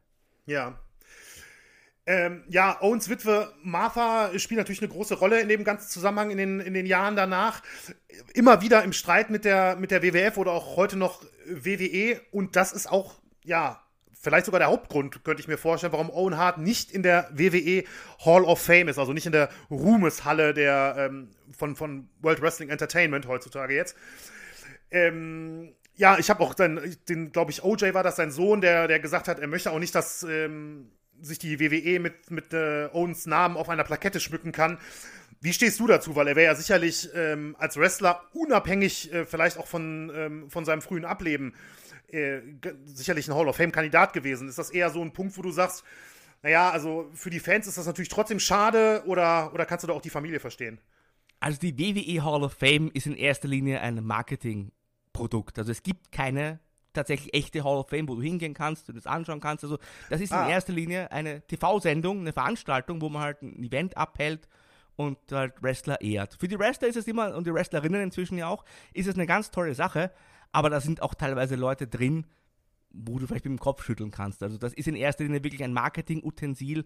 Okay. Und ich kann hier, ich meine, wie gesagt, ich war nicht in der Situation und ich möchte mir das auch gar nicht anmaßen, aber ich, ich würde auch Martha Hart und die, auch die Kinder von Owen hier keinesfalls kritisieren, dass sie sagen wollen, WWE soll jetzt nicht vom Namen unseres Vaters profitieren. Also aus, aus der Sicht der Familie Hart, sage ich mal, denken die sich vielleicht, okay, damals haben sie jetzt Geld gespart, sonst wäre vielleicht der Papa oder der Ehemann noch am Leben und jetzt wollen sie auch noch Geld damit machen, dass mhm. der Owen hier gefeiert wird. Also ich kann das absolut nachvollziehen. Denn da muss man schon sagen, also ist ja nicht so, dass äh, Martha und die Kinder etwas gegen das Wrestling per se hätten und etwas dagegen haben, dass Owen geehrt wird von den Wrestling-Fans und von den Kollegen und so. Sie wollen halt einfach nicht, dass WWE in diesem Fall und äh, die McMahon-Familie im weitesten Sinne äh, von diesem, diesem Namen äh, profitiert. Und ich kann das natürlich schon absolut nachvollziehen, weil es natürlich eine ein furchtbare Tragödie war und auch wie das danach gelaufen ist, es gab ja diesen Prozess, Owen Hart, äh, Entschuldige, Martha Hart hat ja dann die Promotion auch verklagt und so weiter mhm. und war eine ganz unschöne Angelegenheit am Ende. Also da ist sehr, sehr viel böses Blut geflossen und deswegen denke ich, sollte man sich von außen ja auch nicht anmaßen als Fan, der halt vielleicht mal einen Abend lang den Owen bejubeln will, hier äh, Kritik zu üben, weil das geht ja. natürlich für die Familie viel, viel tiefer. Ja, ja, absolut, absolut, kann ich, äh, kann ich absolut nachvollziehen. Ähm, ja, du hast All Elite Wrestling, die AEW, ähm, kürze ich es jetzt mal ab. Wahrscheinlich ist es eher AEW. Ähm, vorhin mal kurz angesprochen und die haben ja jetzt tatsächlich auch mit Owen Hart äh, erst vor kurzem ein bisschen für Schlagzeilen gesorgt, denn die Owen Hart Foundation, über die hatte ich äh, vorher in der Folge schon ein bisschen gesprochen, ähm, ja, steht jetzt in einer Kooperation zu All Elite Wrestling. Kannst du uns darüber ein bisschen sagen und dann vielleicht hinten raus, siehst du das vielleicht auch so, ja, so vielleicht als neuen Angriff nochmal von, von Martha Hart in Richtung von Vince McMahon und äh, WWE? Als Angriff würde ich es nicht sehen, aber äh, wie gerade schon gesagt, also Martha und äh, die Kinder, sie haben ja nichts gegen das Wrestling per se. Mhm. Ich meine, Wrestling ist ein ganz großer Teil der Familie Hart, der großen Familie Hart ja. immer gewesen. Und ich sehe das hier einfach äh, äh sehr, sehr positiv, weil man eben dadurch zum einen diese Foundation, die du hast ja schon gesagt, du hast im Podcast auch darüber gesprochen, die natürlich auch äh, Gutes tut, äh, hier eine Bühne bekommt und einen Fokus bekommt und zum anderen eben wird hier auch ein Turnier stattfinden, ein jährliches Turnier, der, der Owen Cup oder nur The Owen, so ganz ist es noch nicht fix, mhm. der dann jährlich ausgekämpft wird, wo man natürlich auch hier den, den Owen Hart nochmal hier ehren möchte. Äh, Owen wird auch im kommenden Spiel von AW, also Videospiel von AW auftauchen, also da ist eine ganz, ganz weitreichende Kooperation. Ja, ich sehe das positiv, weil da haben halt die Fans jetzt auch die Möglichkeit, äh, Owen nochmal zu ehren und sich zu freuen und auch mal Merchandise zu kaufen. Auch hier sollte ja. ja einiges noch auf den Markt kommen und ich denke tatsächlich nicht, dass das nur eine Geldangelegenheit ist, sonst würde Martha das auch nicht machen. Auch nicht von Seiten von All Elite Wrestling. Das muss man vielleicht sagen. Also AEW, All Elite Wrestling gibt es jetzt seit, ich sag mal, seit knapp insgesamt seit knapp drei Jahren und die laufen recht erfolgreich im US-Fernsehen. Äh, gegründet wurde diese Liga von Tony Khan, das ist ein Sohn vom Milliardär Shad Khan, dem gehört unter anderem äh, der Fulham FC und die Jacksonville Jaguars in der NFL, also eine ganz, ganz reiche Familie. Und der Tony Khan, der Sohn, war immer schon ganz, ganz großer Wrestling-Fan. Hat auch immer die, die Fachmagazine gelesen und war ganz tief involviert und hat immer den Wunsch gehabt, hier eine eigene Promotion zu starten. Im, sag ich mal, so ein bisschen vielleicht in Erinnerung auch an WCW. Und er war auch ein ganz großer Owen Hart-Fan. Und natürlich, also Geld spielt immer eine Rolle, aber ich nehme das in dem Fall äh, sowohl natürlich Martha sowieso, aber auch der Promotion AW ab, dass man hier einfach auch den Owen nochmal äh, tatsächlich auch ehren möchte. Also für mich macht das eigentlich einen sehr, sehr positiven Eindruck und ich persönlich aus meiner Sicht, als Fan, als Berichterstatter, wie auch immer, ich begrüße das absolut. Ja, ja, kann ich auch verstehen. Ich meine, da ähm, ist ja jetzt, sage ich mal, kein in Anführungszeichen Schuldiger aus der damaligen Zeit in irgendeiner Form involviert, so glaube ich, kann man sagen. Und ähm, für die, für die Wrestling-Fans ist das sicherlich eine schöne Sache auf jeden Fall, ja. Ähm, ja, und jetzt der letzte Punkt, der auch so ein bisschen in die äh, Diskussion führt, die ich gleich mit, mit Daniel noch führen werde, ähm, ist auch so ein, so ein Punkt, wo ja, Daniel, glaube ich, schon äh, relativ früh, als wir angefangen haben und mal überlegt haben, welche Sportarten und so weiter können denn überhaupt in Schattenseiten mal thematisiert werden. Was gibt es da so für Ideen? Und ähm, dann sind wir, glaube ich, immer mal so ein bisschen hängen geblieben an der Frage, ist Wrestling eigentlich ein Sport? Also kann man das eigentlich als Sport klassifizieren, weil natürlich der Ausgang ähm, ja abgesprochen, also der Ausgang steht ja schon fest. Das heißt, so gesehen könnte man sagen, fällt so ein bisschen der Wettbewerbsgedanke weg. Ich bin allerdings dann auf der anderen Seite jemand, der sagt, okay, aber es ist ja trotzdem eine immense sportliche Leistung, die da, äh, die da erbracht wird. Ähm, aus, ja, so aus deiner Sicht, vielleicht kannst du uns auch so ein bisschen die Diskussion gleich einleiten und wir reagieren dann ähm, darauf. Einfach mal konkret die Frage, ist Wrestling für dich ein Sport? Also Wrestling ist kein Ergebnissport. Ich glaube, da sind wir uns ja alle einig. Äh, mhm. Leistungstechnisch ist es aber sicherlich eine sportliche Performance, die da auch dargeboten wird. Ich meine, das bringt uns eigentlich auch wieder zum Beginn unseres Gesprächs zurück. Ja. Wo ich schon gesagt habe, Wrestling ist halt eine ganz spezielle Unterhaltungsform, die mit keiner anderen zu vergleich vergleichen ist, aber Sport ist eben ein ganz großer Teil davon. Und ich würde schon sagen, dass man es äh, als äh, sportliche Unterhaltungsform bezeichnen kann. Und da bin, denke ich, fühle ich mich auch ganz wohl, weil natürlich kann man jetzt äh, über die Ergebnisse sprechen, wie auch immer, aber was ja eben stattfindet im Ring, also wenn ein Wrestler auf den Rücken knallt, auf den Kopf knallt, auf den, wie auch immer, das passiert ja alles live vor Publikum und äh, du brauchst ein unglaubliches, ja, Training, eine unglaubliche Körperbeherrschung und unglaubliche eben sportliche Ansätze, um das auch äh, vor allem in dieser Regelmäßigkeit und Häufigkeit äh, darzubieten. Und deswegen würde ich sagen, ja, aber. Das wäre so meine, meine Einleitung ja. vielleicht. Ja, nee, verstehe ich auch. Ich meine, die äh, in den USA wird es ja auch ganz offen als Sports Entertainment, glaube ich, ist ja genau. der Begriff, den die nutzen. Ne? Das hat, ähm, ja. Entschuldige, das hat der Vince McMahon und WWE sich sogar schützen lassen, diesen Begriff. Ah, okay. Ach so, das heißt die mögen ja den Begriff, also WWE mag ja den Begriff Wrestling gar nicht so gerne. Da Aha. bezeichnet man sich selbst lieber als Sports Entertainment. Das finde ich aber generell als Gattungsbegriff absolut zutreffend. Okay, okay. Und das ist dann, ja, muss man sagen, kann man halt nicht alles, vielleicht nicht alles schwarz-weiß sehen, auch in, in so einem Fall. Ne, muss, man, muss man das wahrscheinlich so, so sagen. Aber da gucken wir mal, was, was Daniel gleich dazu zu sagen hat. Okay, ähm, Markus, dann bedanke ich mich ganz, ganz herzlich für, äh, für deine Zeit, für deine Einblicke, äh, finde ich, zu diesem sehr, sehr spannenden Thema. Und ähm, ja, herzlichen Dank. Das Wrestling wird, ich denke, sicherlich bald bei Schattenseiten nochmal zurückkommen. Danke für die Einladung und hat mir sehr viel Spaß gemacht. Auch wenn das Thema natürlich ein sehr ernstes ist, aber finde ich schon ganz wichtig, dass man auch hier diese Tragödie und vor allem auch Owen Hart einfach nicht vergisst.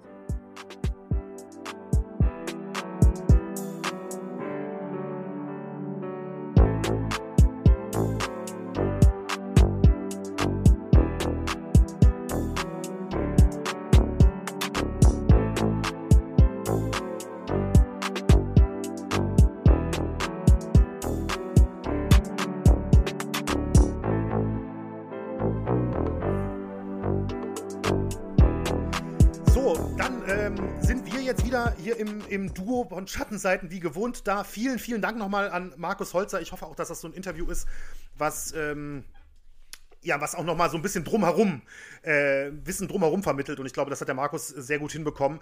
Äh, aber natürlich leiten wir jetzt direkt mit der letzten Frage des Interviews ähm, hier auch in unsere Diskussion ein. Denn, Daniel, ich weiß, ähm, ist ja auf jeden Fall ein spannendes Thema und wir haben uns ja grundsätzlich auch vorher schon mal, schon mal, ja, wir haben es nicht ausdiskutiert, aber wir haben diese Frage, die ist ja schon mal auf, aufgekommen zwischen uns.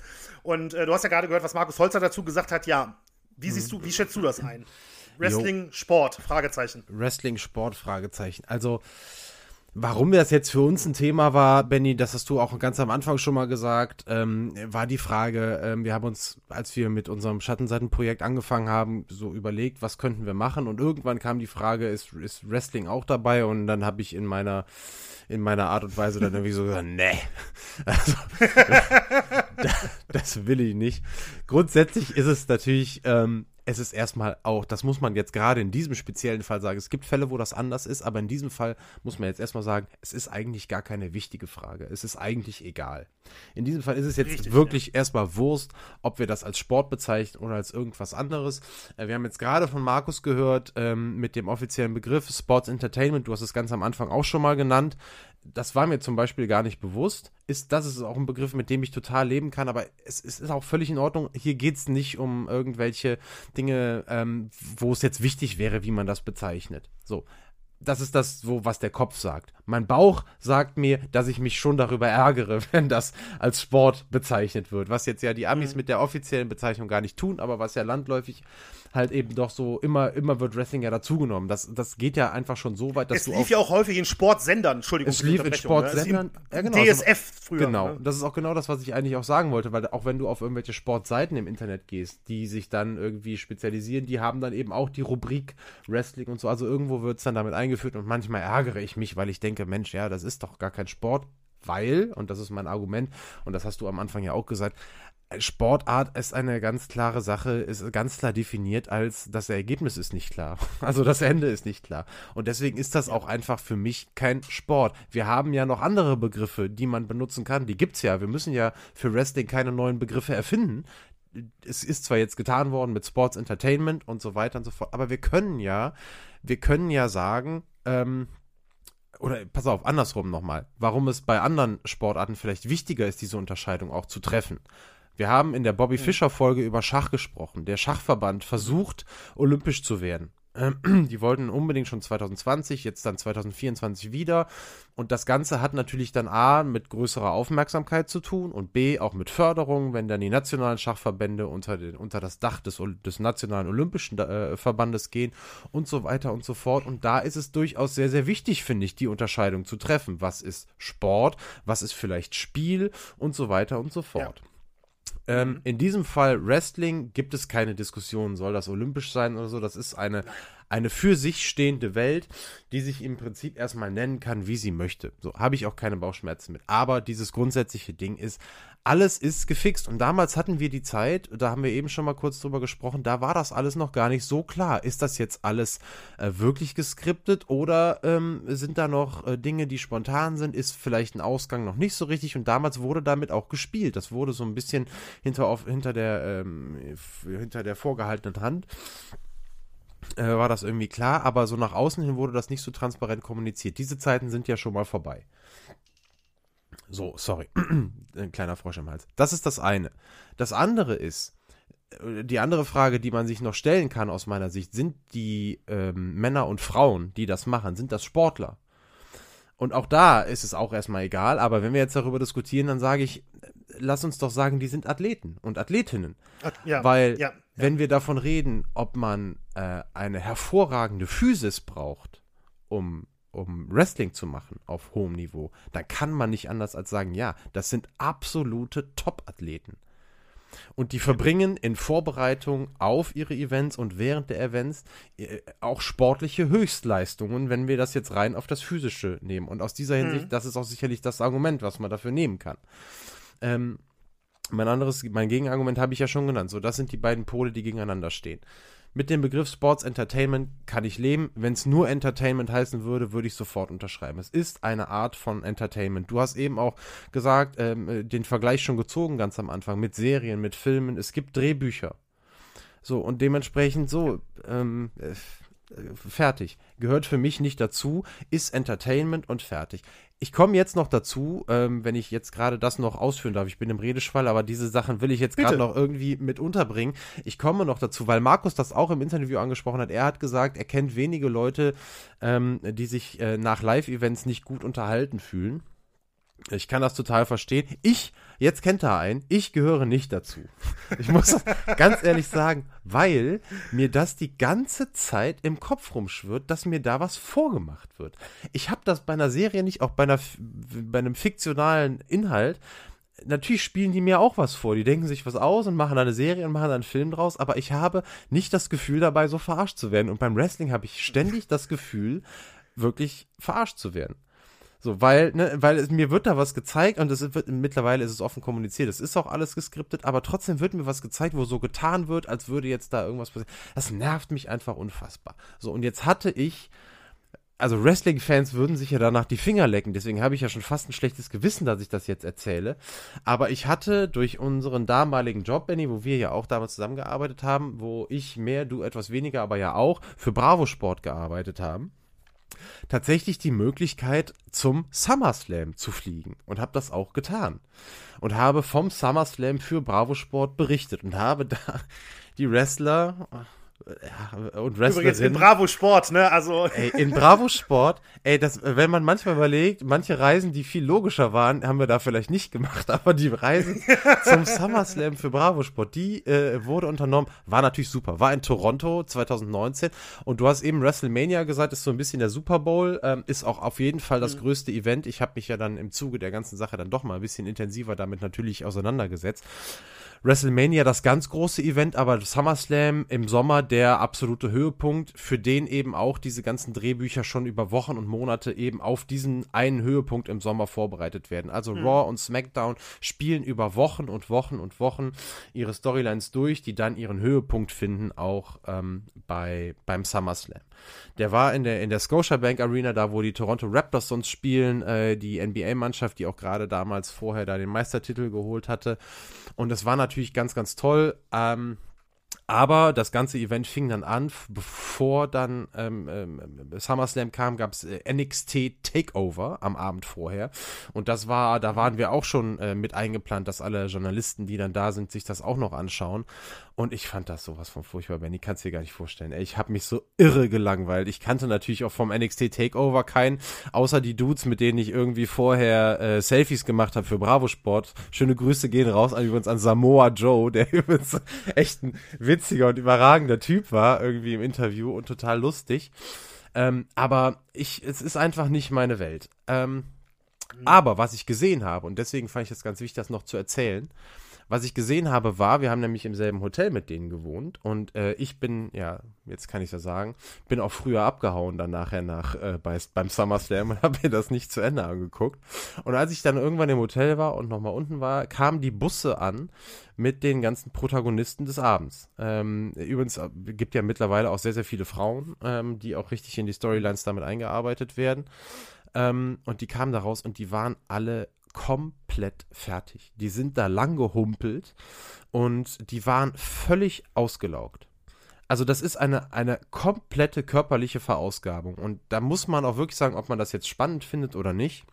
Oder das jetzt äh, sich dadurch unterhalten fühlt oder nicht das sind absolute Höchstleistungen und davor habe ich einen mega Respekt. Und das das will ich auch deswegen das ist das will ich auch wirklich sagen.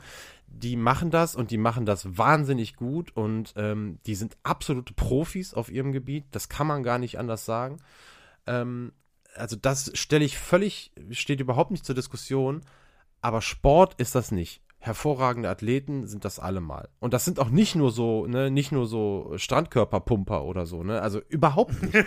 Also die wissen auch alle mit ihrem Körpergewicht was anzufangen, ne? Also das sind ja die, gerade die Jungs, ne, aber auch die, die Frauen, die sind, das sind ja richtige Muskelberge, aber die wissen auch wirklich, ähm, das alles einzusetzen. Und die haben auch alle eine gute Kondition und alles. Aber warum wir jetzt da sagen, äh, warum jetzt da überhaupt da ein paar Leute drauf bestehen zu sagen, das ist Sport, erschließt sich mir nicht. Aber wie gesagt, es ist alles eine sehr, das ist ja schon fast eine akademische Diskussion eigentlich.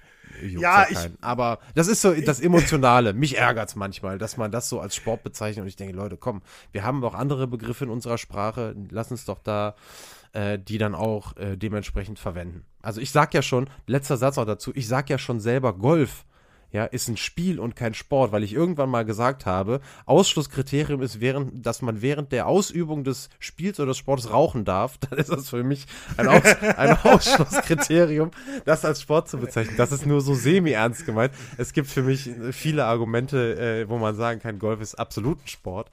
Ähm, das ist dann eher witzig gemeint, aber beim Wrestling ähm, bin ich da nicht, nicht so diskussionsbereit. Aber da muss ich sagen, The, The Undertaker wird es auch verkraften, wenn, wenn der Bäcker da in Deutschland sitzt und sagt, nee, komm, Wrestling, geh mir weg und Sport ist das auch nicht. Äh, aber ja, so, das ist meine Meinung dazu. Also, ähm, äh, war ja schon irgendwie klar, in welche Richtung das bei mir ging. Wie siehst du das denn? Nein, ich, also ich äh, stimme dir auch wirklich in vielen Punkten zu. Ne? Also ich glaube schon, dass wenn ich jetzt zum Beispiel bei dem Event gewesen wäre, weil ich sag, das soll jetzt nicht irgendwie blöd klingen oder sowas, ne? Aber ich kenne mich und ich weiß, ich kann mich auf vieles einfach einlassen oder so. Ne? Deswegen kann ich auch jedes Filmgenre gucken, zum Beispiel. Ne? Ich bin dann, ich bin, ich bin super Kino-Mitgänger. Ne? Ich kann in alles rein. Äh, und ich kann mich auf vieles einlassen und gerade auf bei, bei Live-Events oder sowas, ne, ähm, auch Sportarten, jetzt nicht, ich meine jetzt nicht Wrestling, aber Sportarten, mit denen ich sonst nichts zu tun habe, wenn ich die mal live sehe irgendwo oder sowas, habe ich immer einen guten Abend. So, und deswegen glaube ich, wenn ich da gewesen wäre, hätte ich das, glaube ich, schon, hätte ich, wäre ich eher in Markus äh, Riege gewesen. Und so nach dem Motto, ja gut, ich, ich brauche das jetzt nicht nochmal oder so, aber ich bin super unterhalten worden. Ich glaube schon, dass das bei mir grundsätzlich so gewesen wäre. Und ähm, ich, bin, ich bin grundsätzlich bei dir, den, den, den einzelnen Begriff Sport äh, sehe ich, seh ich hier nicht. Also das unterschreibe ich auch auf gar keinen Fall. Und ähm, natürlich warst du trotzdem für ein Sportmagazin da, ne? Das möchte ich noch mal kurz im Nebensatz fallen lassen. Hast du äh, recht. Aber du hast natürlich recht. ich habe auch, ich hab auch nicht äh, geschrieben, dass ich Wrestling blöd fand. Ich habe schön die Story so gemacht, wie es sich auch gehört, aber so ist das manchmal. Nein, nein. Nee, klar. Aber ähm, ich sag mal, keine Ahnung, Sport 1 zum Beispiel berichtet ja auch ähm, mal darüber oder so. Ich bin zum Beispiel über einen Owen Hart-Artikel bei, äh, bei Sport 1 gestolpert oder so, ne? Wo man sagen muss, es ist wahrscheinlich irgendwie, ja, du hast die, die Athleten und die Höchstleistung und so weiter angesprochen und das, das ist zumindest so, dass man es irgendwie in so einer Hybridform oder sowas sagen kann. Es hat auf jeden Fall Anleihen, die andere Sportarten auch haben. So drücke ich es jetzt mal aus. Und ich finde eigentlich grundsätzlich Sports Entertainment, finde ich persönlich, ist ein sehr passender Begriff. Ich kann verstehen, dass du sagst, am liebsten nur Entertainment oder nur Unterhaltung, weil es eben, das spricht der Markus ja auch an, tatsächlich eigentlich eher, also tatsächlich passt ja eher der Serienvergleich ähm, mhm. als der Filmvergleich, finde ich, weil natürlich ist es über Wochen hinweg aufgebaut, ist ja in der TV-Serie im Prinzip nichts anderes. Ne? Ähm, die Sachen, die geskriptet sind. Aber du hast, das hast du auch angesprochen, ich habe auch einen riesen Respekt vor, vor den Leistungen, die erbracht werden. Und man muss ja auch sehen, was das für absolute Profis sind und die Mädels genauso.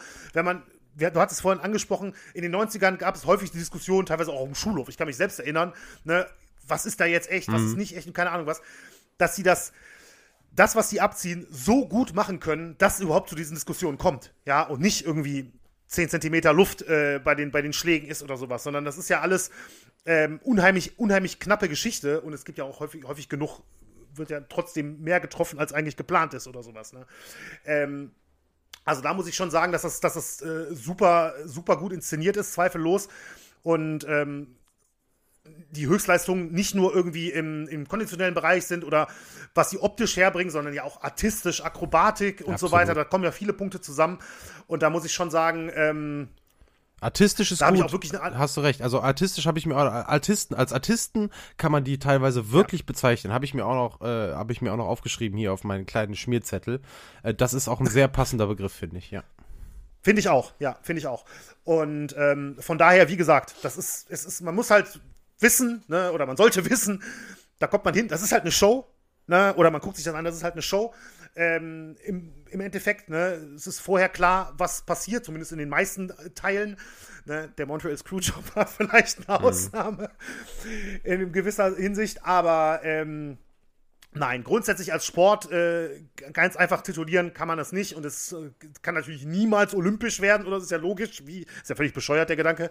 Ähm, aber ich finde trotzdem, dass man, ähm, dass wir es hier bei Schattenseiten thematisieren können. Also ich finde nicht, dass dass wir jetzt irgendwie off-topic gegangen sind damit, oder um das mal so auszudrücken.